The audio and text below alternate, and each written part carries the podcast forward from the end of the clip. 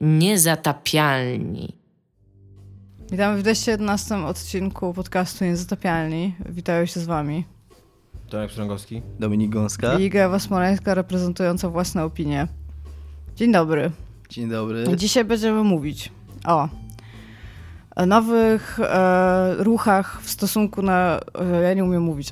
będziemy mówić o nowych ruchach Valve, który otwiera się na rynek chiński oraz o nowej polityce cenowej, cenowej którą zaproponowali wraz z ostatnim update'em e, ich legalnych... E, Regulaminu. no regulaminu, ale to jest legal agreement, nie? No regulamin. Legal agreement to jest regulamin? No, Okej, Umowa. to regulaminu.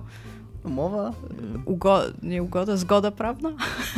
To będzie regulamin. E, będziemy mówić o tym, że Epic wchodzi trochę z butami na, e, na, na in, do interesów Valve, ponieważ e, otwierają nowy sklep. Będziemy mówić o tym, co pokazali na Game Awards oraz o tym, co dzieje się w BioWare I o Obsidianie. i Obsydianie. I w Zawsze o. Obsydianie. Zawsze No, to myślałam, że będziemy mówić w stosunku tego, co pokazali e, A, no na... tak. To jest w ogóle Game strasznie, Awards? mamy strasznie wiele tematów na ten odcinek. Plus jeszcze w to, co ostatnio graliśmy. I komcie. I kącie. No dobra. No to let's do this. W co ostatnio graliście? Ej, Ja w Red Deada cały czas gram, no. Kąpiesz się? Iga, w co ostatnio grałeś? Ja ostatnio grałam w FD, Earth Defense Force, która jest wciąż najlepsza gra, jaka powstała i zupełnie nie rozumiem, czemu powstają inne gry. I grałam w Huchela oraz w fantastyczną kreację Grace Braxner, e, która się nazywa A Haunted Island, A Frog Detective Story, które przeszłam już chyba cztery razy, bo robiłam z tego też warsztaty.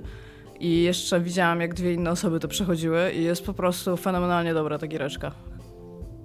Więc mogę na nie opowiedzieć. No możesz. To jest. E, e, Grace Braxner to jest pani, którą już e, kilkakrotnie na naszym fanpage'u reklamowałam e, za sprawą jej twórczości na, na serwisie itch.io. I ona robi takie. Mm, ona wcześniej nie robiła tak naprawdę gier, bardziej pokaz, jakiś pokaz pomysłu po prostu czegoś, co miała. Na przykład był taki, chyba najsławniejszy w ogóle projekcie, to był Fish Market, gdzie było się pod wodą i ryby miały market i sprzedawały rzeczy. I co było w ogóle co sprzedawały ryby? A różne rzeczy sprzedawały, tam jakieś souvenirs, jakieś takie mm, jedzenie typu popcorn sprzedawały, z tego co pamiętam. To wyglądało taki trochę jak Family Fair, tylko prowadzony przez ryby. Okej. I jeszcze w rogu była orkiestra i można było podejść i tam tańczyły ryby, co było super spoko. I ona teraz wydała po prostu w takim jakby swoim bardzo rozszerzonym uniwersum, które głównie złożone jest z, ze spójności estetycznej bardziej niż z logiki tego uniwersum. E, taką grę o żabim detektywie, która jest pierwszą częścią serii, z czego e, pierwsza część zaczyna się part one, a Haunted Island i na samym końcu jest e, taki jakby teaser tego, że jeszcze będzie następna część, która się, będzie The Case of an Invisible Wizard, z tego co pamiętam. I to jest gra o tym, że jest się frog detective i trzeba przyjechać na wyspę, znaczy przypłynąć na wyspę, e, na której straszy i rozwiązać e, zagadkę tego, co straszy i co się tam dzieje. Gra jest dosyć prosta, ale ma po prostu tak genialnie napisane dialogi i tak dobry poziom humoru. Ale co to jest, jakaś platformówka? To jest Taka, przygodówka. Czy, taka point and click klasyczna? E, Nie, masz połowę w FPP, ale w momencie, kiedy z kimś rozmawiasz, to robi się taka wiedźminowska kamera trochę, że widzisz obie osoby, które rozmawiają. Mhm. I tak naprawdę to zbierasz przedmioty, wymieniasz się za inne przedmioty. Ta gra jest bardzo prosta, ona trwa chyba z 40 albo z 50 minut. E, Po prostu to, jak jest napisana i to w jak... oprócz tego, w jaki sposób jest napisana, to jeszcze jak przebiega dynamika tych dialogów, jest w niej bardzo, bardzo dobrze jakby dopracowane do ostatniego w ogóle takiego szczególiku. Przez co gra się w nią naprawdę wybitnie dobrze i powoduje uśmiech na twarzy wszystkich grających, z czego nam, mam wrażenie, ostatnio brakuje. Szczególnie patrząc na to, jak wyglądały te Game Awards, to tak... Ojeju, Ale- ale to, będziemy- będziemy znać. Mam wiele myśli na temat Game Awards, bo Ja, ja ogląda... również. obejrzałem to w, wczoraj w ciągu... Nie, Nie, ja mam myśli na temat tego, dlaczego to oglądacie. wiem właśnie, to, to, jest, to, jest ciekawe, to jest ciekawe pytanie. Ja tam tylko czytam listę i okej. Znaczy ja, ja miałem konkretny powód, dla którego to oglądałem. Bo ja napisałem Idze rano, Iga oglądaj trailer Outer Worlds. A Iga... No to ja mówię, no obejrzyj ten trailer. A ona nie, Iga nie, bo ja mam pracę teraz. No to obejrzyj trailer, on trwa tam 3 minuty. Nie, nie, bo ja chcę obejrzeć cały Game Awards. Ja czemu chcesz obejrzeć cały Game Awards? No bo chcę obejrzeć całe. To ja szedłem na ambicje, to mi trochę weszło na ambicje i pomyślałem, kurna, jak Iga ogląda całe, to ja nie obejrzę całego? I zacząłem oglądać całe. Nie, co więcej, to jest pierwszy raz, kiedy ja w ogóle nie wstałam w nocy, żeby to oglądać. Okej. Są jacyś ludzie, którzy oglądają Oscary nie rozumiem. To Też jest... tego nie rozumiem właśnie. Ja oglądałem tak Oscary tutaj- parę razy. Ale no. właśnie to jest jakimś dla mnie y, odstępstwem od tego, bo ja lubię oglądać, jak ta branża przechodzi z takiego super cringy y, roz, rozdań nagród i wydarzeń do takich bardziej otwartych jednak na ludzi gali, które bazują na innych jest, tego rodzaju tak, ale jest galach. spoko, ale ona właśnie, Oscary to jest jakieś takie, no nie wiem, ja lubiłem oglądać je, bo to jest ciekawe dosyć widowisko i mi się to dobrze oglądało po prostu. A z, ty, z tą galą jest problem taki, że ona bywa ciekawym widowiskiem momentami, ale jednocześnie ona, ona jest, próbuje być tyloma rzeczami naraz i, o, i jednocześnie ona jest tak strasznie przyciągnięta do taką komercyjną stroną, tam jest mnóstwo reklam, tam jest wszystko, tam, tam jest, masz takie wrażenie, jak to oglądasz, bo jednak Oscary, przy wszystkim, co by tam narzekać na Oscary, to jednak czuć, że to jest taka celebracja jednak tej, powiedzmy, formy sztuki, że, że to jest taka celebracja filmu jako zjawiska, a nie filmu jako, jako produktu. A Game Awards to jest w tak bardzo intensywnie, bardzo mocno produkt, produkt, produkt, kup, kup, kup, gierka, gierka, gierka. Jak tam mówi, jak rozmawia z panem, z Reg, Reg, Reggie Fils-Aimé, nie? ten typ z y, szef Nintendo. Of America, tak na, na, w, jakimś tam ten, i rozmawiają sobie ogólnie o, w ogóle o, o, o tym, że jest taka bardzo ładna scenka na początku tej gali, że oni Bardzo w trójkę, ładnie to zrobili. bardzo ładnie to zrobili, że w trójkę szef Nintendo, y, Sony, y, y, Nintendo, Sony i, i Microsoftu razem tak odczytują taki manifest na, na początek. To jest, bardzo ładne. No i trochę tam z tym Reggie później on gada, i tak sobie ogólnie o branży i tak dalej, po czym Reggie płynnie przechodzi do mówienia o tym, jakie będą mieli promocje w sklepie za miesiąc. Nie? No to jest takie kurde, no. To jest tak jakbyś rozmawiał, kurde, nie wiem, na, na rozdaniu Oscarów, kurde, z, ze Stevenem Spielbergiem i on by opowiedział o swoim nowym filmie, a potem mówi o nowej promocji, kurwa, na DVD-ki, które, które są w sklepie, nie? No to jest takie, kurde... Ja, to właśnie lubię oglądać, żeby zobaczyć, jak, jest, jak jesteśmy już daleko, jeżeli chodzi o branżę rozrywkową, która jest poza produktem, który tworzymy, czyli rozrywkowa branża obok branży rozrywki. I chciałam, chciałam zawsze to i bardzo lubię oglądać, jak są ubrani i bardzo lubię potem oglądać z tego co memy. chodziło z tym panem, który dostał nagrodę za Industry Icon? Miał Nie wiem, ale on był, on był taki wysoki w Ale ogóle. on, on nie, chodzi o to, że miał wysoki, tylko On miał tak skrojony garnitur, że miał piąte jego podwyższoną strony były ten- nogi. On tam były po prostu nogi i kawałek malutkiego pana na tych No. nogach. I jeszcze nie podniesił mu mikrofonu, nie wiem dlaczego, i się musiał schylać, żeby... A jeszcze obok niego stał Jonah Hill, który mu tak pewnie go do pępka sięgał gdzieś na oko. Ja nie wiem, tak właśnie oglądając te wszystkie nagrody zauważam, że bardzo dużo jest ludzi niskich i jakby ja nie mam z tym problemu, ale Todd Howard jest tam 2 cm wyższy ode mnie i nie mogę tego przeżyć. tak, ale no to może potem trochę o tej gali ja mam... Dla, dla mnie ta gala... Nie... To Nie o Gali to już teraz mówicie, bo skoro już i tak 5 minut to poświęciliśmy, Okej, to, to wiesz, nie ma sensu roz, By- Było, było tego. takie jedno rozdanie Video Game Awards, już nie pamiętam ile to było, ale to chyba jeszcze był Spike Video Game Awards, gdzie e, tak bardzo potrzebowali dać wielu tytułom różne nagrody, że zaczęli tworzyć dla nich osobne e, te konkurencje jakby. I pamiętam, że była gra sportowa drużynowa i gra sportowa indywidualna. I pamiętam, że wtedy usiadłem i stwierdziłem, oh my god? To, to jest po prostu już gorzej być nie może, nie? I od, I od tego momentu naprawdę bardzo się ruszyliśmy jakby do przodu, ale No nie wiem, jest cały czas kategoria na przykład dla najlepszego mordobicia. No, ale to, to uważam za bardzo legit No nie, kategorię. no ile, ile wychodzi mordobić w roku? 5? Wszystkie No i- nominowane są pewnie. No tak, no i właśnie dlatego uważam to za legit kategorię. Bo wiesz, ja mam większy problem na przykład z faktem, że jest... E, kurde, te, te e-sportowe, wszystkie, które tam są, jakby wierzę w fakt, że chcą promować e-sport, natomiast czy to są rzeczywiście jakieś bardzo atrakcyjne rzeczy i wszyscy wiedzą, co się w nich dzieje? To Tak też to jest mój drugi problem z tymi nagrodami. Po pierwsze, że one właśnie są takie po, rozdarte pomiędzy tą taką celebrację gier jako formy sztuki, a tak mocno sprzedażowy, sprzedażowy ton. To tak samo one nie bardzo, nie bardzo widać po tych kategoriach, co one tak naprawdę chcą nagradzać. Tam, Mhm. są, gry za, tam są nagrody za, za wartości artystyczne, nagrody za najlepszego st- streamera, nagroda nie, najlepszego... content creator. Na- nagroda- Cokolwiek to znaczy, to może być nawet developer, słuchajcie, jeżeli nad tym się zastanowimy. But Nagroda no. dla najlepszego esportowca, gracza esportowego, no takie what the fuck, no po Ja co mi się najbardziej jest? podoba najlepszy moment we sporcie. I ja się domyślam, że nawet ludzie, którzy wiedzą o trzech z tych momentów, które tam są, to przecież nie, ma- nie ma osoby, która jest ogólnie into esports.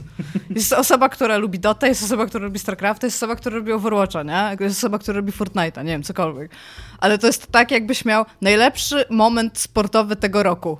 Ale co jest takie normalne rozdanie, mają normalną statuetkę dla najlepszego momentu sportowego, e, sportowego? Trochę bez sensu w ogóle. No tak. I, co- i, i, I co, wchodzi przedstawiciel momentu, czy co? Nie, czy no wchodzi, tego momentu, wchodzi a jak w tym chyba ten momencie typ, brał udział jeden zawodnik, który przegrał i drugi, który wygrał, to No to wtedy ten, który ogóle- wygrał. Tam jest w Ale ogóle też, dlaczego? Ten drugi też, gdyby nie było tego drugiego, to ten No, moment by I nie know, zaistniał. I know, right? To, to jest zupełnie bez sensu. tam jest też dużo, tam jest też dużo takich momentów, e, takich nagród, które nie mają statuetki. Takie bieda nagrody, takie... po- Takie, które czyta po prostu które po naj, prostu no. czyta w trakcie, na przykład, na przykład gra strategiczna, bo tam who gives a fuck. Więc autentycznie która była, nag- była nagroda dla content creatora ze statuetką, a nie było nagrody dla najlepszej gry strategicznej, którą wygrało swoją drogą Into the Bridge. Było po prostu odczytane tak na zasadzie, coś tam, no dobra, tam nie Ale mi się będzie. też ba- bardzo podobało, bo była najlepsza gra mobilna i tam nie to, że gry mobilne zajmują bardzo dużą część Mhm. tego ale, te, naszego całego rynku, ale właśnie Florence wygrała, z czego się bardzo cieszę, że Florence wygrała i też tak po prostu, no i następna kategoria. Wiecie ile zarabia no, Fortnite na iOSie? 3 dolary. 800 tysięcy dolarów dziennie. Nie wiem, co mam z tym samym zrobić, to dużo. Taka ciekawostka a Wie, wiecie, kim jesteście ludzie, którzy płacą ogólnie. Ale co miałam powiedzieć, to e, jestem... E, nie za, bardzo, nie, nie za bardzo rozumiem, bo e, bardzo często te takie nagrody widać, że są To jest zrobione... 292 miliony dolarów rocznie na samym iOSie. Ja, ja, na przykład, kiedy była kategoria najlepsza gra indywidualna, to wiedziałam, że ona powstała po to, żeby ta konkretna gra, już nie pamiętam co tam wtedy dostało, dostała tę nagrodę. I to było dla mnie zupełnie zrozumiałe. Nie wiem, to było jakieś EA, widać było, że chcą, żeby ta gra dostała jakąś nagrodę, no i stworzyli dla niej kategorię, nie? Ale zaczęłam przeglądać to... E, ja nie wiem, czy wy głosowaliście sami Nie. w tych, tych, bo ja, ja głosowałam, żeby sobie potem zobaczyć, e, A na Game Awards głosują... Nie, w sensie tam jest jury, ale Aha. możesz też sobie głosować jakby, nie? I e, ja miałam taki z tym problem w tym, że ja trochę nie rozumiem tych wyborów. W sensie y, grałam w... Zwykle jest tak, że nie gram w ileś tych gier jednak, ale w tym roku jakoś mi się udało śledzić y, i oglądać, nawet jeżeli nie, nie grałam, to oglądać jak ktoś gra albo pograć tam sobie dwie godziny, nie? Ja na przykład jakby... To jest rok Red Dead Redemption 2. To, co ja myślę o tej grze nie jest takie ważne, ale to jest rok Red Dead A ty Redemption nie 2. grałaś chyba w ogóle, nie? W to? Grałam. A, Kilka grałaś. godzin grałam. O, nie mówiłaś jeszcze w ogóle Tak, nic. e, w każdym razie nie rozumiem, czemu Goty to jest God of War. Zupełnie tego nie rozumiem. Jakby Ja- niestety gra, nie gra, grałem, więc- grając już bardzo długo w God of War'a i grając nawet te kilka godzin w Red Dead Redemption 2, nie rozumiem, co za tym poszło. Jeżeli chcemy gloryfikować części fabularne, to może God of War nie powinien dostać w ogóle tego, być może Celest powinno to dostać. Jakby nie rozumiem troszeczkę tego, w jaki sposób te gry zostały wybrane. Jest to No dla mnie To, to zagadka. jest w ogóle ciekawe, że tak to podzielili, że God of War dostał najlepszą grę i Best Game Direction, swoją drugą miałem I takie... Best Action i Adventure Game Było mi dostał? tak przykro, było mi tak przykro, jak czytali, jak powiedzieli and the award for best direction goes to God of War. Naprawdę tak, aż mi kurwa zrobiło się żal tego pana biednego, który, który kurwa był, był szefem tego projektu, nie? Yy, Dlaczego? słucham? Dlaczego? No, że nie, nie nazwiska że, że nie A. powiedzieli and the award, wiesz, bo to jest best direction, to jest konkretnie Dobra, rozumiem. dla człowieka Już zrozumiałam. Bo jeszcze rozumiem, gra Myślałam, że zrobiło ci się przykro, że dostał Best Direction i Nie. tak sobie pomyślałam, ale jeżeli chodzi o Direction, to realnie widzę, dlaczego God of War mógł Nie, nie, no właśnie dlatego i przy okazji to jest akurat taki moment, że chyba należałoby przeczytać imię i nazwisko tego pana, tak? Który, który... My jeszcze nie umiemy, to jest tylko 40 rok, kiedy robimy takie rzeczy. Czemu No, ktoś typ miał się tym nazywa Cory? Balrog, kurde. No. Yy, a, go, a z kolei Red Dead Redemption dostało za narrację, co... Ja nie wiem, czy, czy nagroda za narrację, to jest bez narratyw, taka jest kategoria. Mhm. Czy to oznacza naj, najlepsza fabuła, taka, że najbardziej Nie, najlepszej, najlepiej prowadzona No narracja. to, to w ogóle tego Red Dead Redemption nie ma. To jest taka to jest gra Rockstara, która po prostu ma znaczniki na mapie, jeździsz do nich i masz krótkie takie nowelki w tych znacznikach. No tak, no i to jak I prowadzone tak są jak- te nowelki, to jest właśnie narratyw. To jak w jaki sposób na siebie wpływają. No właśnie słabo na siebie rzeczy. wpływają. Ale która jeszcze, jak mówisz, ma rozjechaną ten Ma rozjechaną, tak, strasznie. Ma zupełnie na boku questy, a zupełnie I to- gdzie indziej główny wątek. Tak, i one są takie, że na przykład nie ma czegoś takiego, ja bardzo lubię w grach coś takiego, Assassin to bardzo dobrze robi, szczególnie te dwa ostatnie, RPGowe. I Wiedźmin to też chyba robił. Kiedy grać, kiedy gra z open worldem prowadzi cię questami tak mm, po takiej nitce, jak, że jak koń- kończysz jednego questa, to zaraz obok masz następnego, zaraz obok następnego, a w Red Redemption nie, w Red Redemption po- popierdzielasz w tej we w te, Znaczy, w tej wiecie, w te. wiecie, co mnie bardziej... Jedziesz, jedziesz na jeden koniec mapy zrobić jednego questa i to jest jeden quest, który jest na tym końcu mapy i później musisz wracać na, przez całą mapę do, do pozostałych. Nie? Tym bardziej, że bez narratyw i teraz co Tam- myślę o tej grze nie jest ważne, a tam był Detroit Become Human.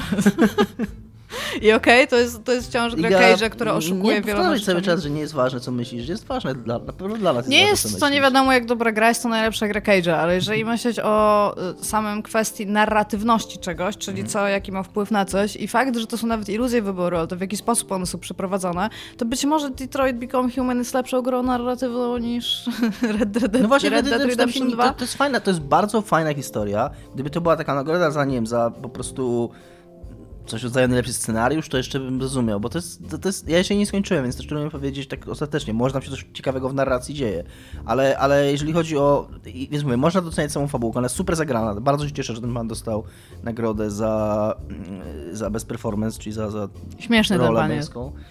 Tak, tak. Y, I y, więc, więc roz, coś takiego bym rozumiał, ale tak narracyjnie to mówię, no może jeszcze coś się wydarzy tam. Ona trochę sobie, tak jak też pisałem później na Facebooku, ja trochę więcej pograłem i ona troszkę rusza ten temat tego, tego takiego roz... y, tej takiej, takiego takiego chaosu w, quest, w questach, że raz robisz to, raz robisz owo, ale robi to w taki najtańszy możliwy sposób, czyli po prostu zauważasz, że tak jest. Czyli główny bohater mówi, o mój Boże, tam y, ja już nie wiem, jakim człowiekiem jestem. No i masz takie, no okej, no to przynajmniej przyznaliście to, że to się dzieje, ale to nie jest tak, że to jakoś super, su- super jest takie, wiesz, że nagle myśl, o nagle, wiesz, jakiś Bioshock tam się dzieje i, a więc to o to chodziło, nie? Tylko takie bardziej przyznanie, że, że on jest taki wiesz, że, że taki, taki raz robi to, raz owo i że to jest taki chaos z tym strasznie. E, Powiedzcie mi jeszcze a propos e, Game Warsów, tam, tam było coś takiego, nasi, nasi słuchacze, ojej, przepraszam, uderzyłam mikrofon, nasi słuchacze musieli być po prostu w niebo wzięci, w którym przy zapowiedzi nowego Far Cry'a typ z- zdradził zakończenie tego Far Cry'a, który wyszedł Ale w tym każdy roku. wie o tym. Ja, Ale chodzi mi po prostu o to, ludzie kochają spoilery, right? Ja tak usiadłam i stwierdziłam, że to jest typ ma Uważam, jaja, bardzo że to zrobił. Bardzo no. fajnie zrobił. To są prawie takie jaja, jak napisał ten e, Chris Avalon, że umieszczenie tych dwóch splash screenów na początku trailera Outer Worlds wymagało Massive Size Balls. Nie do końca się z tym zgadzam, bo e, można to oczywiście i powinno się i na pewno oni wiedzą o tym, że to był mega przytyk do Bethesdy, bo tam są te dwa screeny tam z, od pierwotnych twórców Fallouta i dewelopera Fallouta New Vegas. No ale z drugiej strony, jak się ma pierwotnych twórców Fallouta i jest się deweloperem New Vegas, to też nie jest to coś, czego nie umieszczasz na No filmiku tak, reklamowym. bardzo, się, bardzo dobrze, że to zrobili. to, się, to się po prostu umieszcza, nie? Jeżeli masz grę, którą robi Tim Kane i Leonard Bojarski, to, to się tym chwalisz, nie? Po prostu. Niezależnie Nie od jak tego. to bardzo mi się podoba, że Outer Wars nazywa się praktycznie tak samo jak Ja Borderlands. w ogóle wyobrażam, totalnie wyobrażam sobie to spotkanie, kiedy oni siedzieli i był, okej, robimy taką grę o takich światach, takich na granicach galaktyki. Jak to możemy nazwać? Mówi Borderlands! A, fuck, nie. No Nie, I dobra. takie, jeszcze trochę wygląda jak western. Mm, No dobra, to co robimy, nie? Zmieńmy border i mają taką tablicę border i synonimy border i lands i synonimy lands. I tak, dobra, y, outer y, worlds, dobrze, super. Mioteczka. tak, to prawda. Ale będę w to grać jak zła. Wyszedł gameplay, 14 ja minut oglądałem, tak. i naprawdę jestem ten... Nie, co prawda nie ma stosunków seksualnych pomiędzy tobą a kompanionem, Jak, jak które ja są się bardzo cieszyłem, jak to powiedzieli. Ja też. Jak to w ogóle wiele mówiłem w ogóle o grach jako, kurde, medium. A ty og... I, i, I świecie, że kurde, to jest podstawowe pytanie. Ty czy będziesz mógł ruchać swoich przyjaciół? Tak, to ty? oglądałem. Ja, ja film, który akurat oglądałem, był chyba Game Informera, bo tam to jest jakiś Wydaje game, mi się, że to dlatego, że ludzie uprawiają seks. że to jest gameplay. Nie, nie, to, to jest gameplay chyba, który Obsidian nagrał i wysyłał do redakcji, bo tak to wyglądało. Właśnie nie, bo gdyby, gdyby chodziło o to, że ludzie się wiążą w pary i uprawiają seks, to byś Nie zapytali... pary, ludzie uprawiają seks. To byś się nie zapytali, czy się w jest jakiś wątek miłosny i coś takiego, Jeszcze a nie raz. czy możesz przyruchać wszystkich ze swojej drużyny. Yes, because ludzie to robią. Ruchasz wszystkich ze swojej drużyny No, w grach. może. W każdym razie tym, z tym z Game Informera totalnie tak Ja mówił, zupełnie że... przez przypadek akurat grałem w Pillars of Eternity 2, dosyć otwartą bohaterką, która e, złamała kilka serc na archipelagu, ale Yy, oglądałem akurat filmik Game Informera i tam typ, który opowiadał o tej grze, mówił, że też rozmawiał z ludźmi z Obsidianą i że totalnie zadał im pytanie, czy można ruchać członków Mhm. drużyny i oni się wtedy zaczęli z niego śmiać. I był taki, taki, był taki, taki zawiedziony, że czemu się ze mnie zaczęli śmiać wtedy? Bo to jest A takie jeszcze mu powie, ale jak mu dobrze odpowiedzieli, nie, bo trudno byłoby to zrobić. Tak powiedział, że, że, że tak jakby w taki To wymaga pracy i nie, chci- i nie tak- chcieli tego taki robić. bardzo za, e, tak, e, elokwentny sposób powiedzieli mu, że basically to jest dużo roboty i nam się nie chciało. Znaczy ja się z tym, ja to kupuję, no bo już wolę, żeby tego nie było, niż żeby to był na taki Mass Effect, że kurna, no. Ja w, w Pilarsach nie grałem takiej otwartej postaci, ja byłem oddany mojej cioci i uważam, że ten wątek, pomijając to, że się, że, że, że poszliśmy do łóżka tam w jakichś w ogóle flakach wrogów po wielkiej walce z, z, z ryboludźmi i tam y, doszło do zbliżenia później. Ale poza tym... Na oczach drużyny w okres. To się działo w Eternity. Ale uważam, że tak poza tym tak, ten wątek był fajnie poprowadzony. A nie, nie wkurzało się to, że on się literalnie kończył w momencie, kiedy szłeś z nią do łóżka i tam już nie, się nie wracało do tego wątku, już tam po prostu okej. Że można było nią zerwać jeszcze. Tylko. No, no. wiadomo, że jak już się z kimś zwiążesz, to już co tam dalej może się wydarzyć, to tylko roz, rozstanie. Kind of. No trochę tak, bo, no ale w każdym razie, dopóki to się działo i trwało, to ten wątek mi się nawet podobał. To nie było, nie miałem takiego wrażenia Mass Effectowego, że to jest tam... Nie, Ja też, a później zerwałem. Dobra, Outer Worlds, jak bardzo będziemy grać. Będzie A bardzo... nie Bardzo, gadamy bardzo. jeszcze o nagrodach? Że że zjebaliście się w ogóle jak Rosję na mapę po tych tematach, no. No. Jeszcze nawet nie skończyliśmy rozmawiać o tym, w co graliśmy, już omówiliśmy galę, a teraz jeszcze chcecie o Outer Sports zacząć gadać? Mogę powiedzieć, e, że jest kilka trailerów, w które będę grać. Jak... To jest. To nie, to zaraz, to chciałem jeszcze ogólnie o Gali. Ogólnie o A, Gali o. Że e, moim zdaniem te porównania do Oscarów są o tyle e, nietrafione i o tyle Oscary są lepsze, że Oscary jakby e, zawsze dopuszczały do siebie fakt, że kino komercyjne nie jest najlepszym, nie jest najambitniejszym kinem, to nie są najlepsze filmy i tak dalej. I w ogóle Oscary mają taki problem. Teraz wprowadzili kategorię dla filmu komercyjnego, jakby do komercyjnego sukcesu. Oddzielną kategorię, żeby właśnie, żeby te wszystkie kurde filmy, na które tam Ale to znaczy, poczekaj, 100 baniek żeby- wydajesz. No. Żebym cię dobrze zrozumiała. To znaczy, że oni dają nagrodę filmowi, który najlepiej zarobił? jeszcze nikt nie wie, jak to będzie Aha. wyglądało, bo dopiero Bo w tym roku będzie po raz pierwszy. To, to jest, ta, tak. Ten film już dostał nagrodę, Chodzi- zarobił chodzi najwięcej. Chyba, o- chodzi chyba o jakąś taką populistyczną nagrodę, takie wiesz, w stylu największa popularność wśród widzów, coś takiego, co nie? Jeszcze nikt nie wie, bo to, to miało być w zeszłym roku, nie zostało przydzielone, i, bo właśnie oni nie wiedzieli, jak to zrobić do końca, tam nie, nie były jasne regulaminy i w tym roku ma być po raz pierwszy przydzielona ta nagroda. Ale jakby właśnie y, ona została powołana właśnie dlatego, że ten wielki biznes się trochę burzył, że małe filmy w stylu tam i tak dalej, które są Oczywiście, że są o wiele lepsze, kurde, niż kolejne Gwiezdne Wojny, co nie, że one dostają nagrodę, a, a e, te nagrody growe mają w, drugi, w, drugi, w, drugi, w drugą stronę problem, że u, u nich, żeby, żeby, jakaś na, żeby jakaś gra indie dostała nagrodę, to musi gdzieś tam dostać w jakiejś, kurde, mniejszej kategorii, jak Celeste dostała w jakiejś tam kategorii, No właśnie nie? to mnie tak Games for Impact, coś takiego. Tak. A, a w ogóle najlepszą grą e, na świecie tego roku jest e, historia o mordowaniu, kurde, tylko dlatego, że nie jest chujowa i ma wątek z synem, ty? Ale właśnie, czy nie jest chujowa?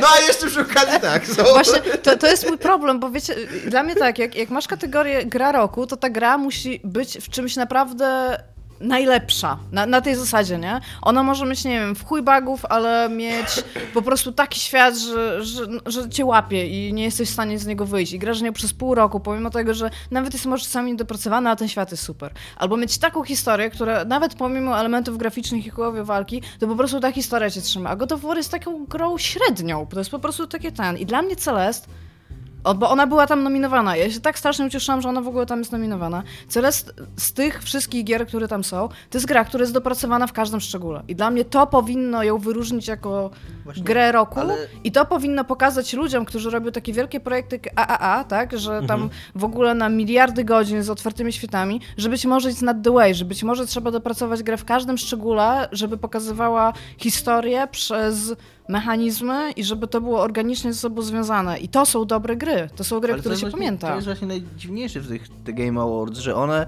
się próbują wypozycjonować jako takie najważniejsze nagrody, takie te D nagrody, tak? Mhm. Te właśnie, te, te, które się liczą. E, A jednocześnie to są, jest to projekt, bardzo poli- tak bezpiecznie w jest to projekt Jeffa Killeya, jego prywatny, A jego, bardzo dobrze skrojony garnitur. jego jako jego, jego oso- osobisty projekt. Aczkolwiek doceniam trochę ewolucji Jeffa Killeya. Jest spoko. Ja nie mówię, że to jest zły, że to jest jakby złe przedsięwzięcie, tylko że to jest, jako że to jest jego własny projekt i z tego co wiem, on nie jest jakimś multimiliarderem, żeby to samemu sobie finansować i robić to yy, i robić to dla, dla dobrego samopoczucia. On za, na to bierze pieniądze od reklamodawców, Tak. którzy są dewelop- twórcami i wydawcami gier. I, i No oni i, za to, I dlatego właśnie tak oni God to of wszystko- War i Red Dead Redemption Tak. zgarniają nagrody, I, a oni nie nie ma. I nie ma możliwości, żeby tę nagrodę dostało Celest, bo wtedy tej gali za rok by nie było, bo nikt by za nią Ja nie bym wolała, żeby on zrobił naprawdę prawdziwą galę i żeby jej za rok nie było, bo wtedy ludzie by, ludzie by to kickstarterowali, żeby to było dalej, jakby wygrywało właśnie Celest, jakby Obradin wygrał najlepszy narratyw. Ale on chce, żeby mieć tam e, Reggie'ego na, na scenie i Phila Spencera. I Ale oni Nie by sami ja- chcieli Wydaje tam mi się, być. że trochę przeceniasz ludzi, którzy doceniają gierki indie, bo jednak e, jak się zapytasz zwykłego Kowalskiego grającego, to on ci powie, że grą roku jest albo Red Dead Redemption, albo God of War, a nie Celest. Celest No, ale to ci chodzi mi po prostu o to, że to nie ma być garstka. przeciętny Kowalski, tam ma być Tak. jakiś bardzo mądry jury, Ale które nie ci wyciągnie z tego na wszystkiego. Kickstartera wtedy te, na te nagrody. Od... Dobra, zrobię. Zrobię sobie nagrody. I God of War nie dostanie nagrody ode mnie, ani jednej. Więc Nie, tak, ale ja, nie- ja byłam zupełnie oburzona. Ja, ja, bym na, ja bym naprawdę przeżyła to Red Dead Redemption 2 jako grę roku. Ja bym to zupełnie zrozumiała. Dla mnie to 2018 rok to będzie rok, w którym wyszła druga część Red Dead, Red Dead Redemption. To nie będzie... I mi się wydaje, że połowa ludzi już nawet nie pamięta, że God of War wyszedł w tym roku. Ja, ja się z tobą zgadzam. Zgadzam się z tobą, że ja też mam mnóstwo problemów z Red Dead Redemption. Ja nie wiem, jaka to jest gra. Jak mówiłem Tomkowi, że na naszych nagrodach roku to będzie dla mnie 7 na 10 roku. Bo jest mnóstwo rzeczy... Jest Będzie mnóstwo, dobra dyskusja na temat gry 7 na 10. jest mnóstwo rzeczy, które, które mi nie leżą w tej grze, ale pewne rzeczy, jak ona siada, to ona siada tak Bardzo dobrze. możliwe, że Dominik umrze w trakcie dyskusji na zawał. Nie, nie, nie chcę... O, o, nie chcę o, nawet- nie, dobra, nie ja- nie nawet- Przyniosę popcorn. Tomek, nie rób tego, bo nie, Dobra, nie, nie idźmy dwa tygodnie do przodu. Już jak, skaczemy jak, z będę tematu. jak będę musiał się z tym zmierzyć, to się z tym zmierzę, ale nie teraz, proszę. Yy, I, I tak jak Iga mówi, no, Red Dead Redemption to jest na pewno gra, niezależnie od tego, jak to ją osobiście ocenia, która, o której będzie się mówiło, o której mówi się bardzo dużo, o której się będzie mówiło bardzo dużo, bo tam jest o czym mówić yy, w przypadku tej gry. A God of War no nie grałem, ale, ale oprócz tego, że, że było OMG, ale super, to nie, nie słyszałem. Nie, ale to jest trochę taka sytuacja, jakby Oscara dla najlepszego filmu dostało Avengers, Infinity War. Dlatego i też jest o czym mówić, bo jednak e, e, pod względem o, ogromu przedsięwzięcia i przenikania się tego multiversum, do końca. okej, tam jest to jakieś osiągnięcie Ale ty takie... mówisz teraz, że Red Dead Redemption jak, jak Avengers? jak nie tak. do końca. Ma, bardziej jak jakiś, e, nie wiem, jakiś Nolan, albo jest trochę ambitna ta gra i ona próbuje coś tam robić. Jest to ciągle e, produkt, Ja mam Avengersów porównała do God of War'a. coś takiego. że To jest, to jest ciągle produkt komercyjny, ale, ale na przykład aktorsko jest bardzo dobry, e, e, bardzo dobra ta gra.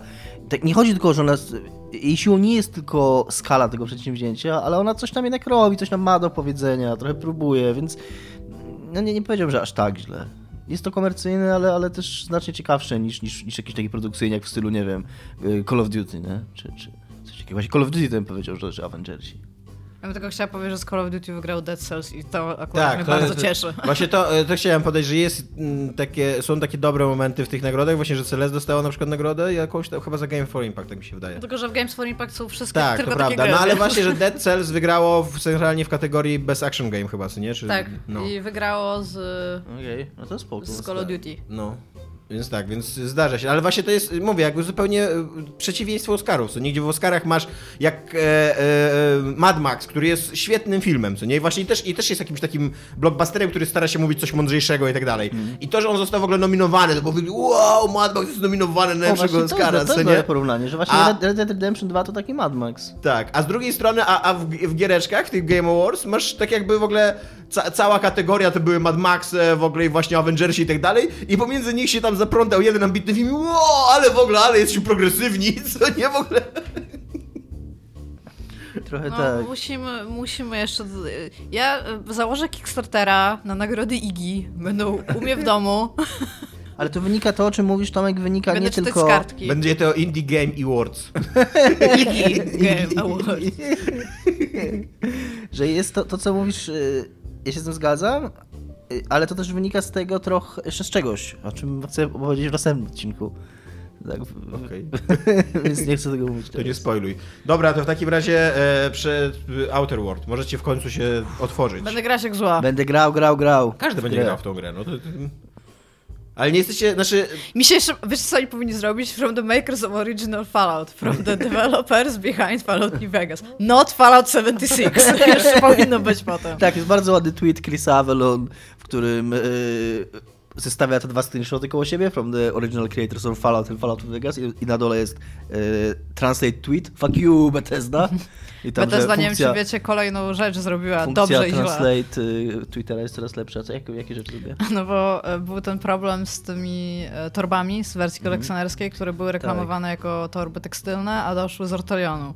No i stwierdzili teraz, że dobra, oni zrobią te tekstylne i wyślą do ludzi, że, i żeby ci ludzie wysłali do nich maila, ale przy okazji wylikowali milion danych osobowych ludzi, którzy je kupili. Tak, tak. Bethesda po prostu. To jest, to jest, Oni, oni mają chyba tą samą szkołę, co PR CD-ów, mam, mam wrażenie ostatnio po prostu. tutaj, tutaj się źle dzieje, tak. Y, Czy nie, czy nie rozczarował was trochę ten, ym, ten pokaz rozgrywki, bo w sumie taki jest antyklimatyczny, takie... ja to, to, co ja tutaj pisałem, y, ja uważam, że w ogóle to, co jest siłą gier Obsidianu i to, co jest z nich dobre, to jest coś, co bardzo ciężko sprzedać nie tylko na trailerze, ale też na 12-minutowym pokazie rozgrywki. Czy 14-minutowym. No bo to, co jest najlepsze w grach Obsidianu, to jest to, jak ta fabuła, yy, twój wpływ na fabułę i to, jak twoje decyzje jakoś tam kształtują się w jakąś tam historię i, jak to się wszystko układa. Więc no, to nie jest coś, co można na 12 minutach. Ta rozgrywka wyglądała, to strzelanie wygląda tak, nie, no ale to jest RPG. Poprawnie. Bardzo RPGowo wygląda właśnie, także Tak, i- jak nie masz wysokiego, kurde, aima, to tam po prostu nie będziesz trafiał, Ale bardzo mi się podoba. e, Ta gra dopiero mi pokazuje, jak bez sensu. Znaczy, nie dopiero, bo wielokrotnie i często o tym myślę, ale jak grasz w shootery, to nikt nie trzyma pistoletu cały czas tak, jak chodzi, a tam to jest jeszcze pokazane i podkreślone tą fizyką, że jak idziesz, to ta broń ma swoją ciężkość i widzisz to, i to totalnie podkreśla fakt, żeby się jej nie niósł w ten sposób. I to jest takie. Za każdym razem, kiedy ta postać się rusza, to mi to o tym przypominało. Y, Ale mam bardzo, bardzo mocne vibe takie New Vegas, jak to oglądałem.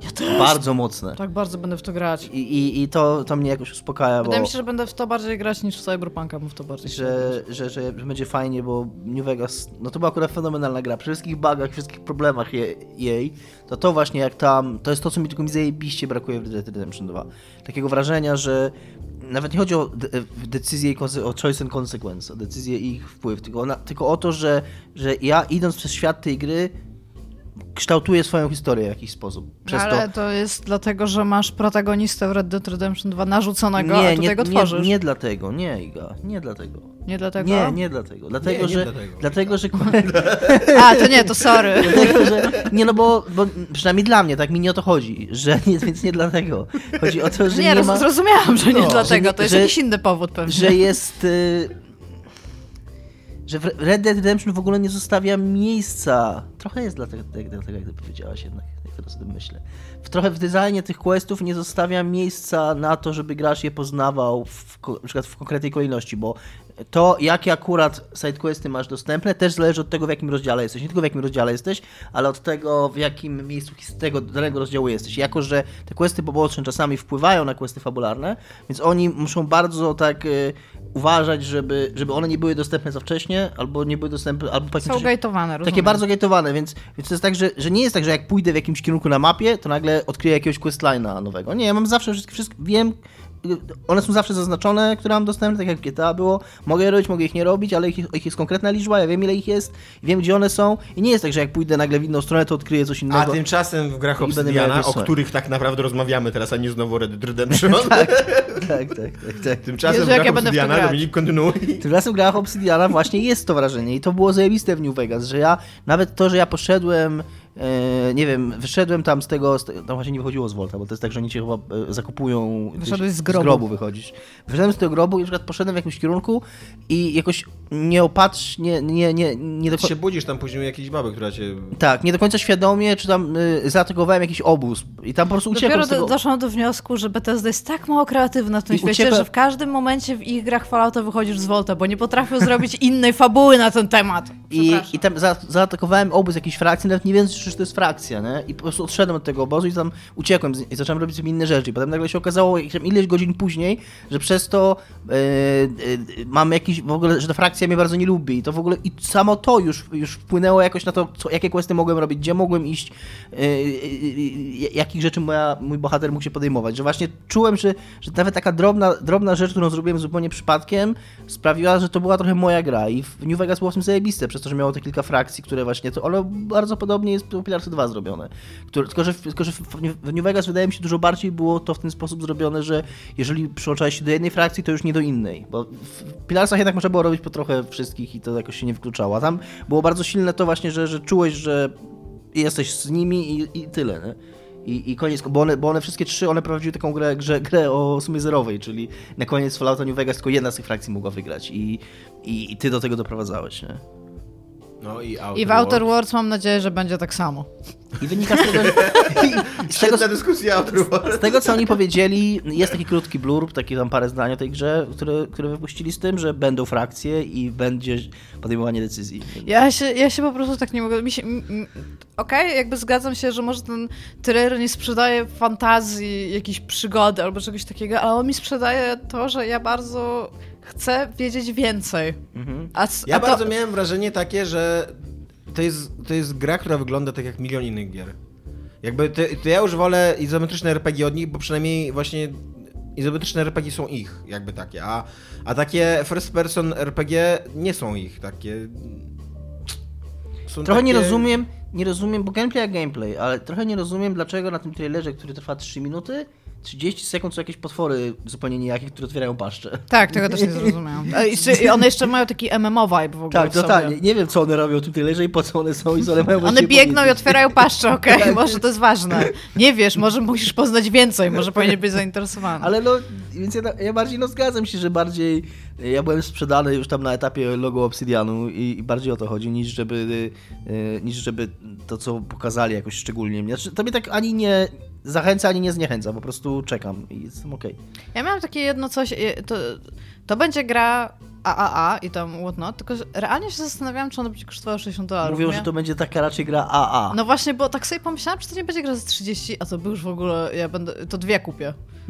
tylko po to, tylko po to żeby, żeby bardzo, ciekawa, bardzo ciekawa jest ta sytuacja, że... A co to znaczy, że AA? AA, No tak jak- No wiem, Hellblade. Tam, y, jak, jak to się przełoży na grę? Że ona będzie brzydsza, czy krótsza, No, czy... nie wiem. Tak właśnie po prostu, że trzeba... Nie, nie jest tak... Bo biorąc pod uwagę, że Fallouty są grami AAA i są No tak. kijowe i brzydkie. No tak. Nie mówmy też, że... Myślę, że myślę, że Obsidian.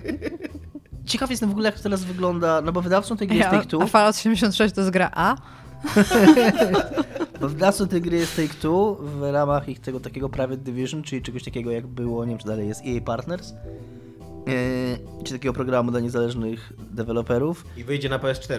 I wyjdzie na No PS4. totalnie tak. I to jest super ciekawe, że, że Obsidian teraz należy do Microsoftu i, i jak to jest? Czyli, że ta, tą grę oni robią całkowicie za pieniądze Take-Two nadal, tak? Czyli Wydaje To mi się, chyba że tak mi tak. się wydaje, że to jest to je, jedno z tych zobowiązań, o Tak, których było mówione, że muszą- muszą dokończyć I rzeczy. pewnie, no i to, tam, jak gadałem z kumplem z pracy, on stwierdził i pewnie coś w tym jest, że, że przypuszczam, że, że przypuszczalnie tam są jakieś kary w tych umowach takie, że Microsoft musiałby drugie tyle co za Obsidian zapłacić e, Take-Two, żeby, żeby tę umowę zerwać. Ja Więc... chcę w to grać już. Co jeszcze chcę grać, to Psychonauts 2. I tam obviously chcę w to grać, bo to będzie, to będzie bardzo dobra gra. Już mam nadzieję. Szczególnie, że jest pełno punów w tym, już w trailerze. E, Nie doceniłaś mojego, znaczy nie mojego, ale dowcipu z internetu, który ci wkleiłem z punem o Tai. jak nie? Napisałam oh my god. Jeszcze patrzę, co tam, bo ja sobie w- zaznaczyłam. Hades jeszcze wyjdzie od Super Tak. Giant E, to mnie totalnie nie jara. Nie, nie wyszedł, to jest Early Access. Early Access, no tak, tak. No. To mnie totalnie nie jara. Tak, e, ja, e, ja w ogóle lubię ich gry i w ogóle... Ja, ja bardzo lubię ich gry, ale to wygląda jak jakiś dla mnie. nie grałaś, co nie? Słucham? Nie grałaś w Pyre jeszcze. To Nie, mam, mam ją, jest ale, najlepsza ich gra. ale Pyre Co jest... ty wiesz o grach? No bo chodzi mi o to, że Pyre prezentowało bardzo różną rozgrywkę od Bastionu na Tak. przykład, albo No od właśnie, Transistora. właśnie A ten Hades to jest dla mnie takie wh- why? Czemu Nie dość, nie dość, już że to, jest, zrobiliście? Tak, nie dość, że to jest gra, których jest pełno na rynku, to jeszcze jest to gra, którą już raz zrobiliście, bo Bastion był taki. I, i nie wiem, czy, czy jestem sprzedany jakby. A do tego jeszcze mam Ja giga, gigantyczny problem mam z voice aktorem głównego bohatera, który jest taki... Nie wiem jak to powiedzieć, taki On jest taki jak. Dante trochę. No, taki... Tylko zupełnie nie jest cool. Zupełnie na maksa mi nie pasuje. Jak oglądałem te fragmenty, tak wszyscy, wszyscy mieli super głosy. W ogóle też e, Super Giant Games jest, jest znany z tego właśnie, że ma świetne udźwiękowienie gier. E, muzyka jest bardzo on point. Tak. Brzmi a- jak a Bastion. Później, a później też na główny bohater gadać takie eee, może jeszcze tu przekrę, na- nakręcicie jeszcze raz, w ogóle nagrać jego wypowiedzi wszystkie? Kurwa, może zwolnicie tego kolesia po prostu? Jeżeli chodzi o giereczki indie, to była gra Sayonara Wild Hearts, która jest albumem pop i która strasznie podjara i będzie na Switchu. więc totalnie to kupuję. Ale na czym będzie polegała ta gra? To będzie Endless Runner? Bo to trochę wygląda Trochę tak jak wygląda, jakby to była nie? gra rytmiczna. Tak, że taki Endless Takie- Runner rytmiczny takie trochę, coś, nie? no, że taki tam że jedziesz na tym może. motorze i... Tak, rytm- ale bardzo mi się podobała prezentacja zespołu, bo mają bardzo on-point loga, jeżeli chodzi o takie popy i tam jest bardzo dużo rzeczy inspirowanych albo w ogóle wziętych e, jakby z J-popu, co I jest bardzo to- super. Totalnie miałem takie wrażenie, że to jest trailer gry, która na maksa nie pasuje do The Game Awards. Że, takie, No, że, tam, że tam wszyscy tak się dzieje teraz eee, I możecie mus- nam nasze Call of Duty puścić jeszcze raz? I muszę powiedzieć, że jestem zaskakująco bardzo zainteresowana tym nowym Far Cry'em, bo jest postapokaliptyczny. I tyle mi apparently wystarczy. wystarczy, żeby, żeby... Bo tak, to jest tak samo, jak Rage 2 wychodziło, nie? To w dupie mam Rage 2, wiedziałam, że nie będę w to grać, ale mi się tak spodobało to podejście ich do tej postapokalipsy, takiej crazy postapokalipsy, takiej właśnie, co reprezentuje Mad Max. Ba- bardzo mi się to podoba, żeby to po prostu było kolorowe, No i chyba over twój the top. Joseph tam będzie występował, co nie? On jest na samym końcu, to jest chyba on, No nie? właśnie tak mi się wydaje, że to jest on. Jest, to jest jakaś postać, na którą wybitnie powinieneś czekać i rozpoznawać, ale która jest tak skryta w mroku, że nie do końca Tak, ale wiadomo- też przy okazji Far wydaje, że to Cry jest mają on, tych no. protagonistów, takich, Tak. tam, ty, tych takich tam bestes. I tak pomyślałam, że może to jest jakaś zapowiedź... Antagonistów. Antagonistów, tak. Jakiś, y, że tutaj też będzie taki typ, ale potem Że, pomyślałam... tak, że, że on mamy jeszcze mówi- super typa, ale jeszcze nic o nim nie wiemy, więc tylko pokażemy sylwetkę w ciemności. Ale potem pomyślałam, że on w sumie trochę mówi, jakby był tam takim prorokiem, w No. sensie używa takiego słownictwa i sobie pomyślałam, jeżeli to będzie postapokaliptyczny, że to muszę zrobić miejsce na drugą figurkę. Więc ja jestem, jestem zaskakująco bardzo zainteresowana tym nowym Far Cry'em, ale mówię, to jest tylko kwestia postapokaliptyczności. E, bardzo mi się podoba gierka, o której tytułu nie pamiętam, coś tam z Bonfire? The Last The? Last Campfire. The Last Campfire, o Bardzo właśnie. się zastanawiam, Ludzi- czemu Tak, ludzi słowa od Campfire. e, no, no Man's Sky. Hello Games. Oni to nazywają Hello Games Short. Tak, w ogóle śmieszne to jest, że to jest jednak firma, która ro- zrobiła grę indie, ale tak dużą grę indie, Tak. że, ma, że, że teraz taką normalną grę indie to robią jako taki poboczny projekt, w ogóle tam passion project taki, co nie. Ale bardzo ładnie to wygląda i to może być coś ciekawego Ja się i bardzo mądrego. zastanawiałam z użyciem słowa campfire, bo ostatnio miałam taką rozmowę, jeżeli chodzi o używanie słów określających ogniska. I campfire oznacza, że robisz to w camp. I się zastanawiałam, czy nie użyję słowa bonfire, dlatego że było zbyt duże skojarzenie z serią Souls. Bo tam bonfire'y są po prostu wszędzie i masz to po prostu na ryj, bonfire lit. I bardzo mocno się zastanawiam, bo tam nie ma ani wszędzie, w sensie ten ogień się wydaje taki trochę święty, to co oni tam mają. I jakby No. zupełnie mi się nie kojarzy z campfire. Bardziej mi się kojarzy właśnie z jakimś takim bonfire. I bardzo długo nad tym myślałam. Ale może tam będzie na koniec jakiś obóz. Nie Dobra, no, może a, tak, e, no. Chciałbym z wami podyskutować jakieś 10-15 minut, bo to jest moim zdaniem ważne, na temat w ogóle najważniejszego trailera tych, tych targów i nasze tych nagród. Jak kurde. powiesz Anthem, to wstanę i cię Kurwa i. Anthem. Jak bardzo czekacie na Anthem po tym Wczoraj trailerze, to- bo wczoraj-. Wczoraj to Ja mam napisał... tak w dupie Anthem. Dawno nie miałam tak żadnej gry tak bardzo w dupie. Czekaj, ja muszę przeczytać, to, Tomek, przeczytaj tego SMS-a, którego mi wysłałeś. Ja wtedy się zdziwiłem, jak dostałem pierwszą, pierwszą część, bo, bo, bo brzmiał tak. Tak, wysłałem Dominikowi dwa, dwa SMS-y i pierwszy jest tak. Nowy trailer mega mnie nakręcił na Anthem, to może być jednak coś ciekawego. I ja takie, I tak, what? i, i jest what takie, a później nie powiedział nikt nigdy. Myślałam, że not. Nie, ale Anthem ma taki... Oni wydają ten pierwszy trailer na tym takim rynku. To jest rozmowa. I już wtedy to wszystkich gówno obchodziło. Potem pokazali gameplay i wszystkich to gówno obchodziło. Potem chyba mówili, że są zapisy na betę i nikt się nie Właśnie zapisał. Muszę powiedzieć, że Xbox 360 się skończył w ogóle. To jest taki Soul 2007 w ogóle podejście do gier. nie? To jest będzie, tak- będzie szła mroczna narracja z offu w ogóle. I będą się działy rzeczy w tym trailerze. I że wszystkie nazwy własne będą zwykłymi słowami pisanymi wielkimi literami. Jezus Maria. Anthem to jest po prostu... Może, może oni właśnie na litość chcą wziąć graczy. To... Może stwierdzili, ej, robimy taką grę, jak robiliśmy od... Za... Znaczy, jak, jak, jak powstają gry od czy 2000 oni wiedzą o tym, jak to... Jak... Mi się wydaje, że oni myślą, wygląda? y, tak jak Bethesda, jak wydawała Fallout 76, że oni mają to!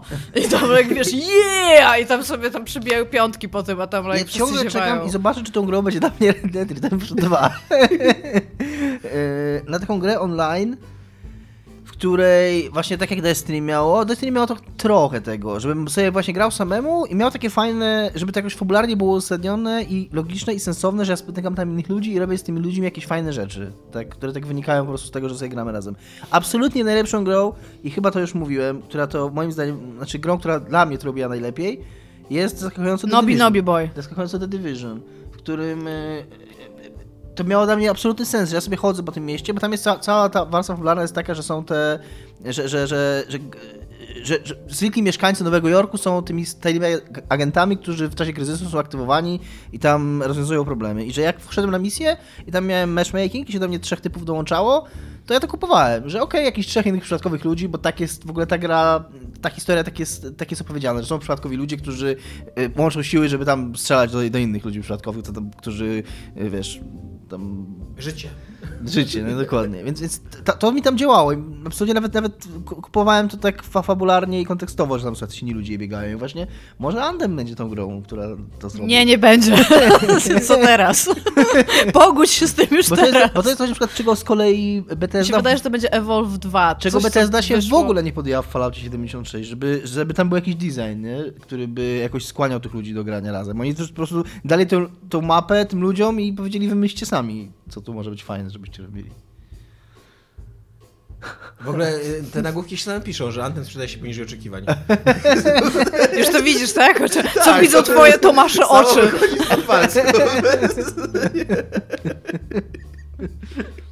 I właśnie to jest ten moment, bo to EA wydaje się, nie?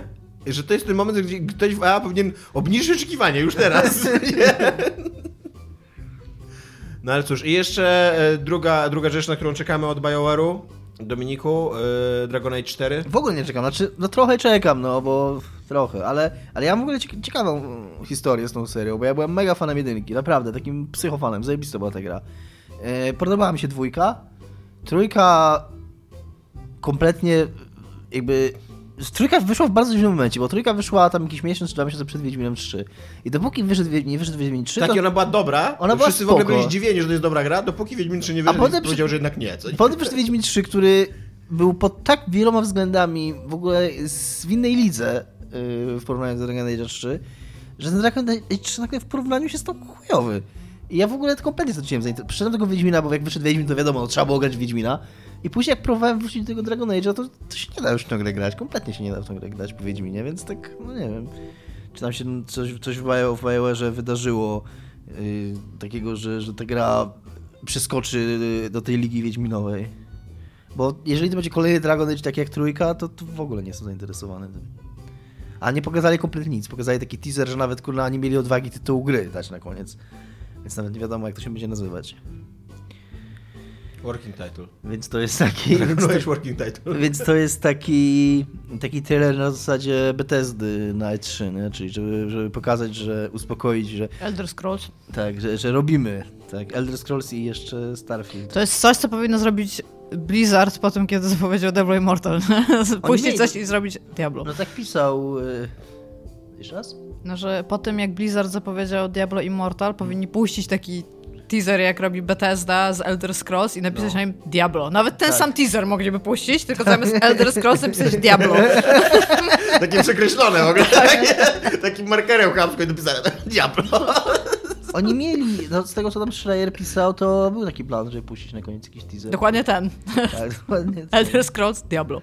No i to jest przedziwne, znaczy już wracając do tego Diablo w ogóle, do tego tematu i właśnie Schreibera, że to jest przedziwna ich decyzja, że nie puścili tego, że widząc, tak. widząc jak wielkie jest rozczarowanie, oni się zdecydowali jeszcze bardziej rozczarować ludzi, chyba, żeby jakbyś ta zapowiedź Diablo nie, nie, nie, nie mieszała się z tymi złymi emocjami, niż właśnie. Nie, tak ale on, to nie było. To było w, w ostatniej chwili. E, oni piszą, że on pisał, że w ostatniej chwili zmienili zdanie, no ale nie tak, nie aż tak w ostatniej chwili, że tam w trakcie, w trakcie samej tej, tylko, tylko jednak jeszcze przed, e, przed tym, e, przed samą konferencją, że podjęli decyzję, że chcą zacząć mówić o tej grze jak będą mieli coś do pokazania. Żeby to A później zaczęli mówić do dziennikarza i centralnie w ogóle stracili kontrolę nad tym, że, że i tak ludzie wiedzą, że Diablo powstaje. To prawda, to prawda trochę to nie wyszło. Nie? Tak. Bo musieli coś powiedzieć, żeby ten, żeby uspokoić. Anthem. No, ale kurde, smutne jest to, co się z Bajor. Niestety Bajor jest w kolejeczce. No. Jest co? W kolejeczce do... W kolejeczce, zrozumiałem, jest kolejny syf. do, tak, do, do, topora. Albo do zamknięcia, albo do przemianowania na po prostu i coś tam i, i tyle. No, niestety. Bo, Róbcie bo... nam Battlefronta kolejnego. To jest jedna gra, jedna gra wystarczy, kurna, jest zła. Tak jak kiedyś e, gdzieś przeczytałem, że... Nawet, nie, nie, nawet nie, nie, nie wystarczy jedna gra zła, bo Visceral w ogóle nawet nie zrobił tak. jakby tej złej gry, tylko zaangaż zostali no tak, zaangażowani w projekt, który miał problemy mówi, i... ta, tak, jak, tak jak kiedyś, kiedyś przeczytałem, że tam, że każdy z nas jest e, tak mniej więcej o jeden nieszczęśliwy wypadek od bezdomności. Jakby w taki sposób, w jaki żyjemy i, i, i, i wiesz, jak, jak funkcjonujemy na tym świecie, że Za wesoło było w tym odcinku. dzięki, dzięki Dominik, że nam przypomniałeś. Przejdźmy do newsów. to, to, to jakby wielkie studia, nawet takie zarabiające ku setki milionów dolarów są jedną grę, jedną złą grę No, od... prawda. y, Nawet nie złą. Właśnie tylko dokładnie. poniżej oczekiwań. Dokładnie, od, y, wiesz... E, ja nie chcę jeszcze przechodzić do newsów, bo jeszcze mam, e, co oglądałem w tym tygodniu. Tak. E, ponieważ jesteście wszyscy fanami, zwłaszcza Czekaj, czekaj, Dominik- mamy 50 minut odcinka, jeszcze nie przeszliśmy do newsów. Nie, nie. Ponieważ zwłaszcza Dominik jest e, fanem twórczości 7 na 10, to ostatnio widziałem dwie dobre rzeczy 7 na 10.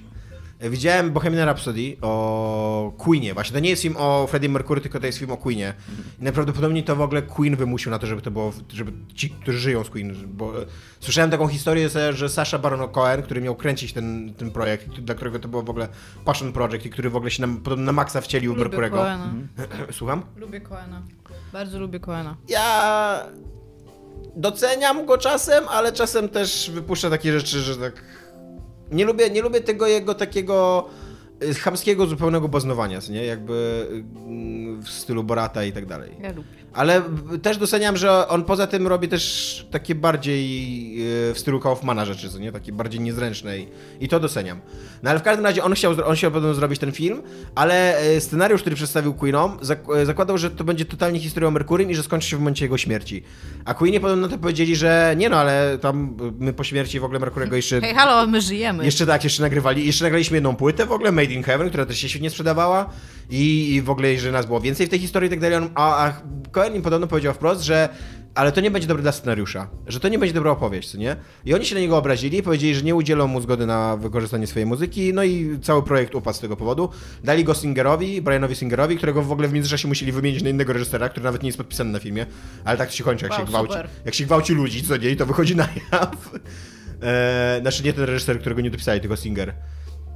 E, no i, i właśnie i bardzo widać w tym filmie, że, yy, że Cohen miał rację, że to jest taki, e, taki film, który stara się być filmem o Queenach, ale Queeni nie mieli dramatycznej historii w sobie. Co nie? To Tak, był, no Merkury miał sobie... tak, to był, Queenie to był zespół, który odniósł gigantyczny sukces, ba, później odnosił jeszcze, po prostu od gigantycznego sukcesu jeszcze, jeszcze większe sukcesy odnosili i właśnie i poza, poza tym, że, że Merkury był mega ciekawy, to tam, tam ta trójka była taka dosyć normalnymi ludźmi, którzy tam Dominik, żyli, mieli wymień kogokolwiek z Queena oprócz No nie, no znasz jednego na pewno. May. Brian May, no. I też jest, Kurde. Tak. Kurde, miałeś prównąć mój point. on jest dosyć znany też, znanym nazwiskiem. Eee, Myślałam, że może nie słuchasz, ale no i, No nie było trudne nawet pytanie w sposób. i tutaj, tutaj punktem thinking? tutaj punktem kulminacyjnym tego filmu jest w ogóle koncert na Live Aid, co nie? Nawet nie, nie, nie śmierć Merkurego, tylko w ogóle ich największy koncert w historii. I to też jest takie dziwne, bo jak już, jak już oni odnieśli taki gigantyczny sukces, to tak naprawdę dlaczego im zależało jeszcze na tym wielkim koncercie, jakby już osiągnęli to wszystko, to by już powinni mieć w dupie, czy wystąpią, czy nie, co nie? Ale e, fakt jest taki, że to, jest, to nie jest zły film. Na początku bardzo dużo było takich informacji, znaczy takich recenzji i, i, i informacji, że to jest taki film nudny i tak dalej. I On nie jest tak, on jest spoko, on jest bardzo wciągający, y, fajnie Właśnie przedstawia powiedzieć- chciałem Merkurego. powiedzieć, że wysłałem moich release'ów na ten film, po No. tym jak kolega z pracy był, za, był zachwycony, taki ten, i, i pomyślałem, że może im się to spodobać, jako lab ludziom, którzy żyli w tamtych czasach i tak dalej, byli zachwyceni. No, się dokładnie. Super bawili, E, że... Znaczy, ja mam w ogóle taką teorię roboczą, że jakbyś proszek do prania zrobił pod muzykę Queen, to, to by był super. Ale jak? Więc e, no masz na przykład piosenkę I, e, I Want to Break Free, co nie? Gdzie tam oni, gdzie Merkury się przebiera za kobietę i wiesz, i odkurza dom i tak dalej. No to można z tego zrobić reklamę proszku do prania, bez problemu. Więc e, i, i jest mnóstwo muzyki Queenów i właśnie na, no, na, na końcu właśnie chyba nawet twórcy stwierdzili, że muzyka Queenów jest najlepsza w tym, w tym, w tym filmie i cały ten koncert Live Aid, oni tam zagrali 20 minut, bo to były takie krótkie koncerty, cały jest zrekonstruowany w filmie. A to nawet nie jest tamten koncert, tylko jest zrekonstruowany. Tak, nie, jest zrekonstruowany z, z tymi aktorami filmowymi, co nie? Ale jest tak bardzo y, wiernie, dokumentalnie jakby odzorowany, co nie? Tak, wiesz, wszystkie ruchy, ujęcie kamery i tak dalej, wszystko się starali, wiesz, zachować oryginalne. Więc, y, więc i, i tak, i jest to film, który wzrusza, jak Merkury się dowiaduje o chorobie i tak dalej. Jest to przy okazji film, który strasznie dużo kłamstw na temat Queenów pokazuje, bo Queenie nie wiedzieli, że Merkury ma chorobę, dopóki już nie, nie, nie praktycznie już... Tak, on dlatego chyba te wąsy zapuścił, nie? Żeby nie, Nie wiem, pokazywać wiesz, tych... akurat- e, Plam na, na, Nie, na... to się jakoś nazywa. To Znaczy nie- tak, plam, ale... Nie wiem, nie wiem na temat wąsów Zmian jak jest, ale wiem, wiem, na, wiem że Merkury, e, znaczy, że Queenie się podejrzewali, że on jest chory, no bo to ciężko ukryć, jak on już był ciężko chory, ale podobno tuż przed śmiercią dopiero się dowiedzieli, że to, że to jest Ace i że on umiera, co nie? E, tak, samo, tak samo tam jest w ogóle cały punkt dramaturgiczny jest na temat tego, że Bohemian Rhapsody w ogóle, że wytwórnia nie chce przyjąć Bohemian Rhapsody do siebie, bo to jest zbyt trudna piosenka i nikt nie będzie przy tym, przy tym tańczył, a później się okazuje, że to jest w ogóle świetny wielki... To też jest podobno bójda na resorach, bo był to po prostu wielki hit i jak usłyszeli to w wytwórni, to stwierdzili, że to jest super piosenka i puścimy ją i tyle, co nie? No i też e, jest bardzo zrobiony tak w kierunku Queenów, taki ukłon, jest nawet taka scena, jak Queeni mówią, jak właśnie Merkury mówi, że jest chory i że będzie bardzo ciężko, że być może umrze i tak dalej, a tam Brian May, czy, czy któryś z tych tam dwóch pozostałych, mówi mu, że tam, że Freddy, wszystko będzie dobrze, że jesteś legendą, a na to Merkury wtedy patrzy na nich. Wszyscy jesteśmy legendami. No, oczywiście. Więc jakbyście szukali dobrego filmu 7 na 10 z super ścieżką dźwiękową i takim, wiesz, poruszający fajne emocje, to polecam. A drugie 7 na 10, które oglądam, to jest ten polski serial 1983, na którego O, też się w Polsce ciekawe. straszne szambo wylało. Tak. I ja dostrzegam jego problemy, bo na, na przykład to jest serial, który ma kurde z 15 wątków, co nie? I tak nie do końca rozumiesz, po co ich z 12 z nich. I który ma też duże problemy z aktorstwem, że z jednej strony są bardzo dobrzy aktorzy, a z drugiej strony są e, bardzo sztywni aktorzy. I też dialogi są dosyć sztywne, bo on, on był w ogóle pisany po angielsku, bo to angielski scenarzysta go napisał, e, a później tłumaczone były na polski. I Agnieszka Holland się tłumaczy, że te dialogi są trochę celowo sztywne, po to, żeby pokazać sztuczność tego świata, że to jest alternatywna rzeczywistość i tak dalej, co nie? Co tam się wydaje spoko, jak się o tym rozmawia, jakby tak na punkt, z punktu widzenia krytycznego, co nie? Ale, jak go oglądasz, to myślisz, że po prostu są sztywne dialogi, co nie, że ludzie tak nie gadają. Ale z drugiej strony, gdyby to nie był polski serial, gdyby to był amerykański serial, to bym go totalnie oglądał jako taki 7 na 10, bez analizowania i tak dalej, właśnie i się świetnie bawił. I tak e, trochę się wkurzam na polską reakcję na ten serial.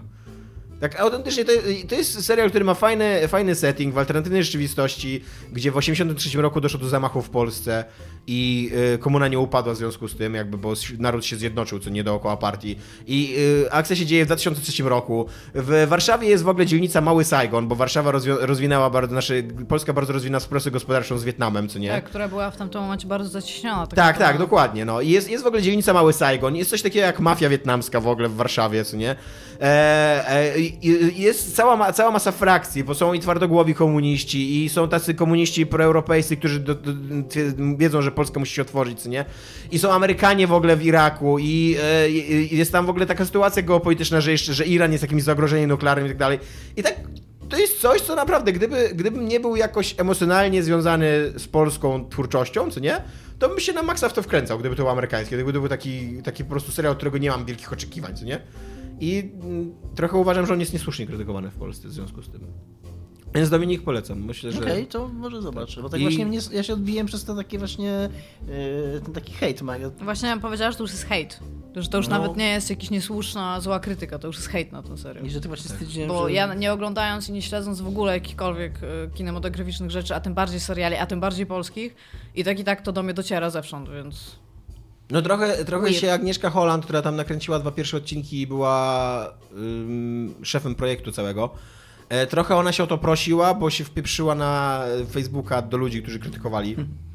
Do e, Marka Raszka. Tak, już jest pasta z tego. I do, do. Łukasza Najdera. I tak, no i y, znaczy ja ją trochę rozumiem, bo rozumiem, że się mogła właśnie poczuć tak niesłusznie atakowana przez y, jakby y, ze swojej własnej flanki, to nie od lewej, kurde. Nie, że akurat, akurat z tej strony mogła się spodziewać trochę wyrozumiałości. Ale no, y, no to się nigdy dobrze nie kończy, jak się wpieprzasz, kurde, w wątki na Facebooku i zaczynasz bronić swojego własnego dzieła, nie? No. To tyle miałem do powiedzenia. 7 na 10 newsy. Dominik. Jest 58 minuta. No, tak nagramy, ale też nie powiesz newsów, dajesz. Jakie newsy były? No, Obsidian już A nie, ty, powiedzieliśmy. nie- ty nie masz już swoich newsów. tak, Tak, już Iga. Ja mam newsy o tym, że Epic otwiera sklep. I Epic otwiera sklep, e, tak samo, znaczy to nie jest nie wiadomo Jest w jak... sklepie jedna gra ciekawa na razie. Znaczy, właśnie chciałam powiedzieć, Early że nie, nie jest to... E, jakby coś, co nigdy wcześniej zostało zrobione, bo swoje klienty ma zarówno Blizzard, ma Ubisoft, tak, ma Uplaya i, to, i takie rzeczy istnieją i można tam normalnie kupować za pieniądze rzeczy. Jest Humble Store, jest Itch.io, no ale Steam jest cały czas jakby takim wciąż monopolistą, jakby nie patrzeć, jeżeli chodzi o gry na PC. Natomiast e, Steam e, pom pomógł, ale też istnieje takie przeświadczenie, że y, sklep powinien brać 30% y, jakby zysków z, z, ze sprzedaży danego tytułu, a 70% twórca. I tak samo jest na Play Store, tak samo jest na e, App Store, tak, w tym w, na Apple'u. No i Steam ma takie same reguły. Ale no. chyba nie jest tak na konsolowych sklepach, co? Chyba więcej biorą y, Xbox. Tak, tak może być, Sony. bo tam przechodzisz przez certyfikację, ale to no trzeba... To jest inna, to już jest pewnie na jakimś innym... Tak, to nie ale- jest tak, że możesz, że możesz dowolną grę sprzedawać w sklepie Xboxowym. To musi być już gra, która jest wydana na Xboxa, więc to jest certyfikacja Microsoftu i to jest w ogóle tam pewnie in, insza inszość w ogóle jeszcze. I ten, a co chciałam powiedzieć, Epic to... chce brać 12, tak? Właśnie Tak. Epic chce brać 12% na 88% e, dewelopera, plus jeżeli używasz Unreala, to schodzi ci jeszcze te 5%, które oni od ciebie normalnie biorą, kiedy Unreala, sprzedajesz gry. Tak, czyli jak masz grę na Unreal na Steamie, to tak naprawdę 35% oddajesz. 30% Steamowi, 5% Epicowi, a, a tutaj jak robisz grę na Unrealu i zrobisz ją, sprzedasz ją w Epic Store, to tylko te 12, tych 12% się wszystko zamyka. Więc to jest, Przy okazji wpuszczają wszystkie silniki, Deal. bo czy, czy robisz to na Unity, czy na jakimś swoim, to ich to tam nie robi. No i Epic ma zamiar wygrać faktem, że oni chcą zarabiać na tym sklepie, a nie chcą zarabiać tak dużo jak Steam. Bo e, Epic obli- obliczyli, ja nie wiem skąd oni to wzięli, ale znaczy jest to dla mnie intuicyjnie poprawna liczba, że przy 30-70 to jest zawyżanie takich normalnych zysków około 400% ze strony, osob- ze strony firmy, która po prostu ma rękę na sklepie. No i fakt faktem.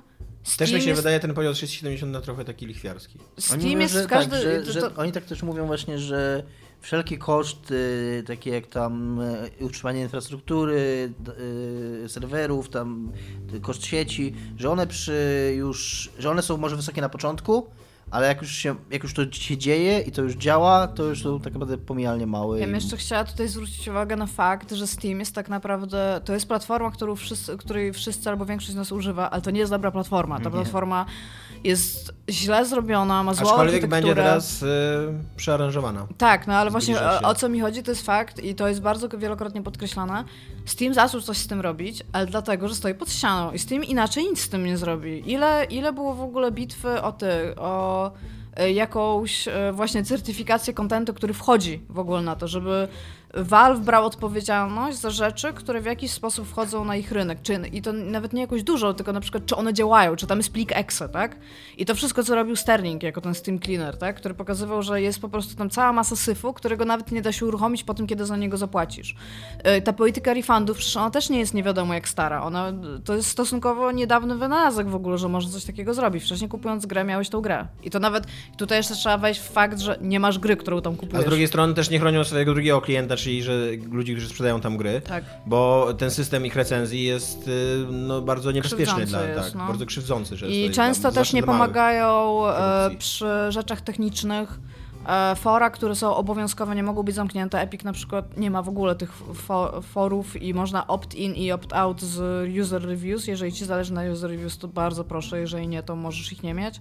Epic wyciąga rękę. Epic tak naprawdę wziął chyba, mam wrażenie, wszystkie listę problemów deweloperów, które mają ze Steamem i po prostu zaczął to robić. To jest ciekawe podejście yy, i nie wiem, czy mi się podoba, czy nie, ale jest to na pewno ciekawe, czyli robienie sklepu i takie bardzo widoczne zaznaczenie od samego początku, że naszym głównym klientem są twórcy gier, a nie gracze, że te wszystkie ich usprawnienia, tak jak mówisz, że te wszystkie ich pomysły na usprawnienie Steama, to nie są pomysły na usprawnienie doświadczenia użytkownika, tylko są pomysły na usprawnienie po, yy, po stronie Steam twórcy gier. Znaczy wiesz, nawet jeżeli e- ten, ten A sklep będą Epica... refundy tam na Epic Store? Refundy będą? Najprawdopodobniej tak, no nie widzę, nie widzę jak nie. nie. Nie, nie czytałam, ale jakby zakładam, że tak, bo oni są naprawdę pretty user-friendly, jeżeli o to chodzi. e, Jak się czytało wszystkie ich inne rzeczy. Natomiast e, trzeba też wziąć pod uwagę, że nawet jeżeli ten sklep Epika tam miałby nic nie być i za rok tam, nie wiem, by się okazało, że to była pomyłka, to wciąż jeżeli Steam zrobi cokolwiek z, u siebie, to to będzie duża wygrana dla wszystkich, bo ja nie jestem fanką Steama. Nie będzie tak, że ten sklep y, będzie totalną porażką albo coś. On może nie, nie być nagle wielką konkurencją dla Steama, ale on będzie w porządku, on sobie poradzi. To jest, to Wiecie, jest co teraz- to, to, Właśnie, nie wiem, bo y, ja byłem taki dosyć pozytywnie nastawiony do tego newsa, ale teraz jak on się odpalił, no to to wygląda słabo, no, to co tam jest na tym sklepie. No bo to on dopiero startuje, ale mówię... Ja bym chciała jedną rzecz powiedzieć. Potrzebujemy klienta, który zbierze nasze biblioteki w, z Uplaya, Epic Store'a, Goga, e, Itch.io, e, Humble Store w jedną pieprzoną bibliotekę, bo ja już niedługo nie będę pamiętać, gdzie mam jaką grę. Ja ostatnio szukałam Pyre przez milion na Steamie, bo wiedziałam, że ją kupiłam, po czym się okazało, że mam ją na Gogu.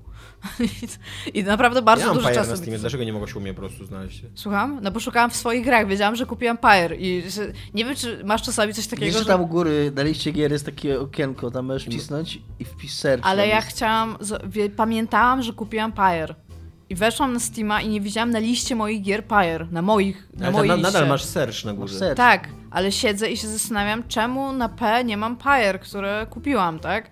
I siedziałam i o tym bardzo długo myślałam. I weszłam na mojego maila, wpisałam Pyre i było, że go.com, dziękuję za zakup Pyre. I ja siedzę i wiedziałam, że go kupiłam. Ja potrzebuję mieć jedną spójną bibliotekę gier na PC. No, I potrzebuję, prawda. żeby ona była, żebym ja tam mogła podłączyć wszystkie moje konta, żeby ona była bardzo zabezpieczona i żeby odpalała mi nawet te klienty gdzieś w tle i nie- niech one sobie tam odpalają te giereczki, ale ja nie chcę musieć szukać pomiędzy GOG Galaxy, Steamem, Epic Store'em, Uplayem rzeczy, które ja mam. Nie podoba mi się to jako użytkownikowi. To jest tak, jakbym miała 9 konsoli. To jest dla mnie dosłownie coś takiego. I bym się zastanawiała, to mam na to, ja to mam na to. No. I być może mam 9 konsoli, Dobra, ale czy fuck you. Epic Store y, będzie sukcesem? Czy będzie twoim sukcesem? zdaniem? Nie wiem, Albo czy musimy realną zobaczyć. konkurencją dla, sto, dla Myślę, Steama że nie będzie? będzie ni- tak realną konkurencją, jak chcieliby być, natomiast y, na pewno stanowi w jakiś sposób. Stanowi znak zapytania, nad którym będzie musiał się Jest to zastanowić ciekawe, Valve. tak. I to jest ciekawe, dla mnie ważne. Ciekawe będzie patrzeć, jak to się potoczy, bo właśnie moim zdaniem e, to jest mądre, to co oni próbują zrobić, że właśnie, e, e, że doszli do wniosku, że biorąc pod uwagę, jak silną pozycję ma Steam, to nie da się wygrać ze Steamem, proponując nie wiadomo nawet co. Tak z, z punktu widzenia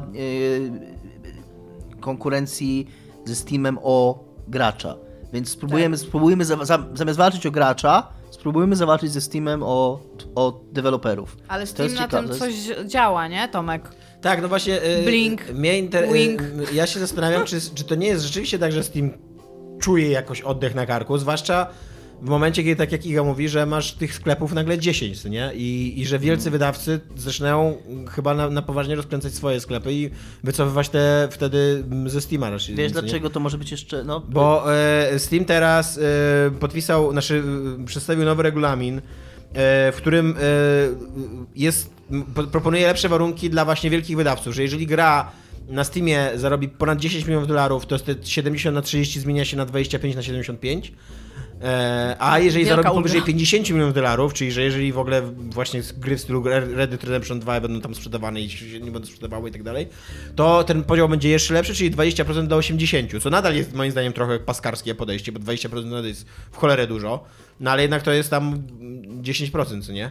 Więc y, tylko jest to przedziwne właśnie, że Steam teraz stara się walczyć To jest o bardzo tych największych że, wydawców, że a nie o a, tych szczegół- najmniejszych. a, a właśnie walka się będzie toczyć na początku na polu tych mniejszych wydawców i ona będzie naj, e, najbardziej zażarta, bo jeszcze mam jeden argument za tym, e, za tym, że ten sklep może osiągnąć pewien sukces, że teraz to, że on jest, e, że w nim jest na razie mało gier, to też jest kolejny argument za tym, żeby na niego wchodzić. To była ta sytuacja ze Switchem na początku, że się bardzo opłacało robić cokolwiek, wydać jakąkolwiek grę niezależną na Switchu, bo było ich tak mało, a nabywców Switcha tak dużo, że nieważne co wydałeś, to wystarczy, że tylko jakaś drobna część ich kupi i to, był, to była kupa kasy. To już był wielki sukces finansowy. W Fortnite'a gra w tej chwili jakieś kurwa 50 milionów osób, czy nie wiem, no. Yy, jakaś absurdalna liczba. I oni wszyscy odpalają tego launchera. I oni wszyscy będą widzieć te gry. Yy, bo, bo Epic jak będzie chciał promować ten sklep, na pewno będzie świecił yy, graczom Fortnite'a w tym launcherze, tym sklepem. I oni będą widzieć te gry, które są promowane. Jak tych gier promowanych będą trzy, Że teraz Fortnite To- będziesz odpalał z tego sklepu. tak, jak tych gier promowanych będzie trzy, to będzie się bardzo opłacało być czwartą. Gdzieś tam, więc to No może... wczoraj bardzo mocno się zastanawiałem, czy nie kupić tam tego Hadesu. Bo i tak wcześniej czy później kupię i on będzie na Steamie, bo tam nie powiedzieli tego wprost, że będzie na Steamie, ale że jak skończymy grę, jak to wyjdzie z Early Access, to y, będziemy go się go starać sprzedawać na wszystkich możliwych platformach, tak napisali, co nie? To jest takie trochę śmieszne, bo Steam będzie zaraz taki, o, takie wstydliwe. Jesteście na Steamie? Tak. No bo St- y, Steam w ogóle jest niby tak jak ty Iga mówisz, przez to jak on w ogóle wygląda. To jest, masz wrażenie, że to jest jakiś kurde strona internetowa z lat 90 głębokich, nie? Tak. Mi się bardzo podoba, jak ja się kogoś pytam. On wygląda tak samo, Ej, jak on wygląda w 97 roku, czy 8. Nie, No tak, nie ale- kiedy wyszedł Half-Life y, 2? 2002, 3, coś takiego. No to jak wtedy, wygląda tak jak wtedy, dokładnie, nic się nie zmieniło. y, Właśnie, ja tak się zastanawiałam, bo ja jestem taką osobą, która raczej gra w te gry i tam mniej więcej y, działam w systemach i potrafię coś tam poznajdywać i czasami jestem tak zagubiona w Steamie i proszę typa i się pytam, ej ziomek, możesz mi powiedzieć, gdzie jest jakieś jedno ustawienie? Wiem, że było tutaj, nie mogę go znaleźć. I mówi, no weź, no przecież to jest proste i mi daje ścieżkę i ta ścieżka się składa z 50 kliknięć. I ja mówię, nie no stary, to jest po prostu, lepiej się tego nie dało zrobić, nie? To jest po prostu tym Ja cały czas nie design. Jesus Christ. Ja cały czas, właściwie wytłumaczcie jedno, jak to jest, że masz tą listę gier, klikasz na tą grę i ty nadal nie wiesz, co to jest za gra. I tam się nie odpala żaden trailer, żaden filmik, ani nic takiego, Jezu, tylko musisz jeszcze kliknąć później w szczegóły. I, I dopiero tam się odpala filmik w jej własnym playerze chujowym, zmiutowany, kurwa. A ja jeszcze bardzo lubię fakt, jak chcę kupić komuś grę i chcę wejść na jego wishlistę, to to nie jest tak, że jak klikam kogoś i pierwsza rzecz to jest wishlist, żeby zobaczyć Ja swoje mu kupić. wishlist też nie mogę znaleźć. Jo, i tak, to, to jest bardzo pomocne w sklepie, żebym ja nie wiedziała, co mogę kupić komuś, No. co on chce, nie? To jest... Gdyby nie to, że dostaję te maile, kurde, czasem z wishlisty, to ja bym nie wiedział do, do końca, co mam na wishliście. Więc tak, Steam, weź się popraw. No, dobra, e, komcie. Komcie Już sromcie. komcia nie było jeszcze jakiegoś newsa? Jeszcze było o tym, że Steve wszedł do Chin, ale co tam, o co tam Wszedł. gadać? No wszedł, tak. Wszedł i będzie cenzurował swoje gry i zgodził się na warunki chińskie. Nie wiem, czy to jest No. zaskoczenie dla kogoś. Chyba wszystkie wielkie korpy już odpuściły walkę o wolność słowa, poza chyba mm, Googlem jeszcze, bo Gmail jest cały czas w Hongkongu, a nie w Chinach. Yy, znaczy nie w kontynentalnych Chinach, o tak. No. No. Nie wiem, czy to kogoś zdziwiło, no tak. Jest, no będzie w Chinach. A co ciekawe, y, nie wiem co się teraz zmieni, bo, bo jakiś czas temu o tym czytałem, że y, kiedy Steam nie był oficjalnie w Chinach, to można było wciąż z tego Tak. Steama międzynarodowego korzystać w Chinach, on nie był blokowany. Tak, nie, nie był blokowany, no, dokładnie. I e, to samych Chińczyków to trochę wkurza, że Steam się dogadał z rządem chińskim, bo no jakby nie, właśnie nie, nie, nie, nie byli postawieni w takiej sytuacji blokady, więc czuli, że mogą grać w gry, które nie są cenzurowane. A teraz jak Steam się dogadał z rządem, to będą grali, będą musieli, zmuszeni grać w cenzurowane Tak. gry, no bo tylko taki Steam będzie dla nich dostępny. No ale z drugiej strony to jest rynek na miliard pięćset milionów ludzi. Jakby mówię, to pewnie nie jest moralnie spoko, ale czy kogokolwiek to dziwi? No. Mi się Nie. wydaje, że to na pewno nie jest moralnie spoko, co wiesz. Znaczy, wiesz co, to zależy, no bo samo sprzedawanie gier w komunistycznej dyktaturze nie jest moim zdaniem złe, niczym złym, co nie? No nie. E, tylko pytanie, jak głęboko będzie szła ta cenzura, co No nie? o to mi chodzi, że No. cenzurowanie tych treści, czy moim zdaniem nie jest na razie, moralne, na razie no. jest jeden przykład takiej, takiej drastycznej cenzury, co nie? I, e, i to jest e, Tom Clancy, coś tam, Ghost, coś tam. Rainbow Six, Ghost Recon, tak? Tak. Chyba. No właśnie. Nie Rainbow Six, to Clancy z Ghost Recon po prostu. Nie, nie, Rainbow Six i Ghost Recon to są dwie różne rzeczy, dwie różne marki. Aha, no dobra. Dobra, mi się bardziej podobała ta pierwsza gra, o której mówiliśmy. I to jest, to jest jeden taki drastyczny przykład cenzurowania gry, właśnie pod rynek chiński. Ale też e, to jest jakiś taki ruch ogólnoświatowy. Hollywood też już dostosowuje swoje filmy do widza chińskiego. I ja mam jeszcze zawsze taki argument, jeżeli chodzi o tą właśnie etyczną stronę, że przez dziesięciolecia rozrywka sprzedawała nam tak wulgarną propagandę amerykańską, że okej, ja się niepokoję, co nam Chiny zrobią, ale być może to nie jest najgłupszy pomysł, żeby było jakieś napięcie, żeby były jakieś naciski z różnych stron, że być może wtedy to będzie Wojna, dobrze. nie, nie, nie Fani wojna, ale wiesz, czekają. No, jakby y, je- jest taka teoria, że twórcy, że y, ograniczenia działają na twórców y, dobrze, co nie? Że Tak. na przykład ograniczenia wzbudzają kreatywność. tak, tak, że bardzo, bardzo właśnie w filmie, w, na przykład w filmie jest często podawany przykład filmografii polskiej, która była wybitna za komuny i bardzo wielu twórców mówiło, że to z powodu cenzury, bo musieli się właśnie, tak jak Kiga mówi, być bardziej kreatywni, żeby ją ominąć i wymyślać lepsze historie, subtelniejsze i tak dalej. Czyli generalnie cenzura na propsie. Nie na Tak, popsie. wspieramy cenzurę. Jednak zmieniliśmy Ale zdanie. gdybyśmy to my mieli decydować, a wy wiadomo, byśmy dobrze zdecydowali po prostu. No, taka cenzura. Dobra, komcie. Komcie, sromcie. Eee... Trzeba wypikać to sromcie. I to, No co właśnie, ja bo znowu się ludzie obrażą na ciebie. A ludzie się Eee, porażali za to? Tak, kiedyś się obrazili, bo uznali, że to jest mm, takie... Lekceważące. Lekceważące, Okej. tak.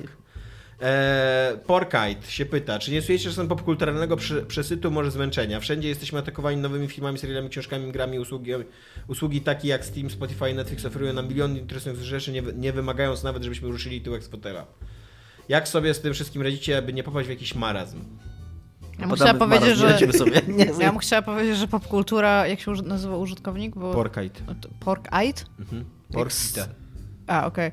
To e, chciałabym powiedzieć temu użytkowniku Porkite, że popkultura atakuje cię nawet jak wyjdziesz na zewnątrz, wszędzie, że tramwaju ktoś będzie mówił, e, używał telefonu, skądś usłyszysz, nie wiem, slogan, ktoś, e, ktoś powie jakimś młodzieżowym slangiem do ciebie, więc trudno, to jest trudne pytanie.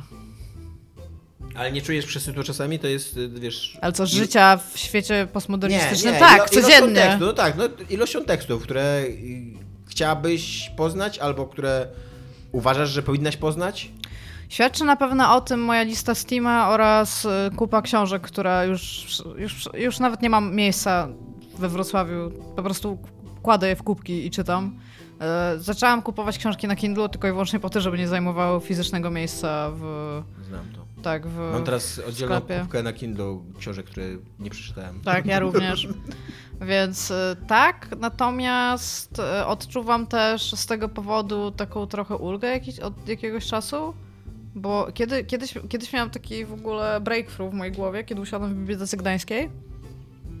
Przeczytałam tego dnia tam jakieś trzy książki do jakiejś pracy, którą miałam zrobić. Nie było jakieś długie, to, to nie było osiągnięcie, nie wiadomo jakie. Szczególnie, że siedziałam tam cały dzień. I tak usiadłam i stwierdziłam, tak się rozejrzałam i tych książek było tak dużo, nie? I stwierdziłam, że na pewno każdą z nich by się przydało przynajmniej przejrzeć i że ja w życiu tego nie zrobię. Że to jest po prostu matematycznie niemożliwe, że jakby, jeżeli bym nawet czytała dwie z takich jakichś grubych encyklopedii dziennie, to nie jestem w stanie tych wszystkich książek podczas mojego życia przejrzeć. A to była jedna biblioteka. Więc stwierdziłam... I tak po nas nie zostanie nic oprócz kubka popiołu, po co się przejmować Wow. takimi rzeczami. Ja uważam, I że... jeden wypadek tylko ci dzieli od bezdomności. No, Dominik. Y, Ja uważam, że trochę tak, znaczy trochę czuję przesyt, ale nie, wiem, z czego on wynika tego. Co na pewno ja nie jestem absolutnie zwolennikiem tej teorii, znaczy teorii, tego takiego myślenia, że, że teraz mamy te Spotify i Netflixy i jest tak łatwo to wszystko dostępne, wi- więc jest jakoś tam złe, że lepiej było jak to było tu. Nie, to fajnie, że jest wygodnie, fajnie, że jest łatwo mieć dostęp do muzyki, fajnie, że jest mieć fajnie, y, łatwo dostęp do seriali i filmów legalny. To jest w ogóle y, taka zmiana, która się relatywnie, nie- relatywnie niedawno To jest w ogóle zmiana, która udowadnia, że całe to narzekanie na piractwo było Tak. właśnie o I- kandupy potłuc, oka- że y, dajcie nam tańsze rzeczy i z, z łatwiejszym dostępem, to ludzie nie będą kradli. Nawet tak, Znaczy, nawet, nawet, nie nawet, wysta- nawet wystarczy, żeby raz, że tańsze, tak? A druga rzecz, o której się bardzo rzadko zapominało, znaczy tańsze nigdy nie będzie tańsze od piractwa, ale takie Tak. e, racjonalne. Ale takie racjonalne, dostępne jakby dla nas. ta- cenowo, a przy okazji, i to jest to, co Netflix zajebiście zrobił, żeby to było wygodniejsze od piractwa. Tak. Bo bardzo często jest tak, i niestety to jest cią- ciągle problem, w grach, że pi- piractwo jest wygodniejsze niż, szczególnie na PC-cie, e, gdzie są te DRM-y, które wiesz, co i rusz jakieś historie, że jakaś gra jest lepsza, jak się ją spiraci, bo nie ma DRM, albo coś tam. E, to, to jest w ogóle kas da- stary wprawdzie, no ale e, ciągle dla mnie taki... Ja mam, ja mam taki- nawet dobry przykład tego. No. A ja kiedyś bardzo, bardzo dużo gram w StarCrafta, kiedy wyszedł Brood War i na Battle.necie, Mhm. to ja sobie kupiłam tą grę, miałam ją oryginalną w pudełku, nigdy jej nie rozpakowałam i grałam na piracie, bo go się dużo prościej konfigurowało pod Battle.net. No po właśnie, prostu. Czyli, czyli yy, tak, no. Czyli uważam, że, że pod tym względem yy, nie, nie, nie, nie mam takiego wrażenia, że, że kiedyś jak ten dostęp był trudniejszy, to było lepiej. Ja się cieszę, kurne, że, że, że, że żyjemy w czasach, w jakich żyjemy i że, i że generalnie jak czegoś nie ma na Netflixie, to ja po prostu sobie wpuszczam na iTunesie, to kosztuje tam od 5 do 10 zł. To też nie jest... Jak chcę sobie obejrzeć film, to, to nie czuję, że ten... I, i, to, I to jest taka chyba w ogóle na mnie taka najnowsza i taka najistotniejsza zmiana w moim takim zachowaniu y, konsumenckim, że jeszcze 5 lat temu było dla mnie zupełnie naturalne ściągnięcie filmu z torrenta, po prostu chciałem sobie coś obejrzeć, sprawdzałem co ostatnio wyszło y, na DVD, bo ja w tym sensie, żeby wiedzieć czy, czy będzie dobra kopia na, na torrentach i po prostu ściągałem z torrenta, a teraz w zasadzie już tego w ogóle nie robię, bo, bo nie ma po co, bo te ceny są już na tyle albo coś jest na Netflixie, albo po prostu znajduję coś, co jest na Netflixie i co mogę obejrzeć. Jak strasznie bardzo chcę coś obejrzeć, jak ostatnio jakiś czas temu kontakt i bardzo żałowałem, to po prostu płacę za ten jeden film i tyle. Ja bywam czasem zmęczony przesytem, znaczy właśnie mam taki przesyt i wtedy po prostu, ja mam takie fazy, że w różnych działkach jakby popkultury jestem. Że albo dużo czytam, albo oglądam dużo seriali, albo dużo gram. Albo dużo chodzi do opery. Nie, no Albo akurat, akurat, akurat opery i filharmonii nie, nie mam, ale mam właśnie taką... balet? Co? A balet? Nie, też nie. Nigdy w ogóle w życiu nie byłem na balecie. Bardzo, bardzo chciałbym kiedyś pójść i zobaczyć jakieś, jakieś A przedstawienie tutaj u nas w baletowe, Bałtyckiej ale... są takie piękne. No ale niestety nigdy nie byłem. I, i po prostu jak, jak się czuję, prze, jak czujesz taki przesyt, to zmieniam wtedy działkę na inną i zaczynam po prostu... takim medium liper, byś Trochę powiedział. tak, no. Trochę tak. Na przykład w tym roku dosyć mało gram, co nie? Ja bardzo dużo czytam. Ale jakby przeszedłem już ten cykl tyle razy, że wiem, że wrócę mocniej do grania, a będę wtedy mniej czytał na przykład. Ale y, tak jak Iga miała z tym, że, że się pogodziła z tym, że, że nie przeczyta wszystkich książek, ja się z tym nie pogodziłem jeszcze. Ja cały czas żyję takim złudzeniem, w ogóle już od jakichś 20 lat w moim życiu, ponieważ w ogóle jesteśmy na tyle starzy, że możemy już mówić, że coś się od 20 lat w naszym życiu, że w liceum zawsze sobie wmawiałem, że wszystkie te ciekawe książki przeczytam po liceum. Później na studiach sobie wmawiałem, że teraz muszę czytać lektury, ale wszystkie te ciekawe książki to ja teraz kupuję po to, żeby je po studiach sobie na spokojnie, będę sumienia czytać i będę wtedy czytał takie śmieci tylko dla siebie, dla sztelniczej satysfakcji i tyle. A teraz tak siedzę, tak żyję tylko, że już tylko obronić ten doktorat i już będę mógł w końcu zacząć czytać bez problemów. Na emeryturze będzie czas. Szkoda, że nikt z nas nie dożyje, ale to spoko. Doktorat i zacząć grać w gry. No, więc to jest nasza odpowiedź na twoje pytanie, Porkite. Jeszcze było drugie pytanie, tak? Czy to na drugie Nie, drugie to jest drugi odcinek. Okej. No. Czyli to już wszystko. tak, to wszystko. To Ledwie wszystko. godzina 20 minut. No dobra. To cześć. Cześć.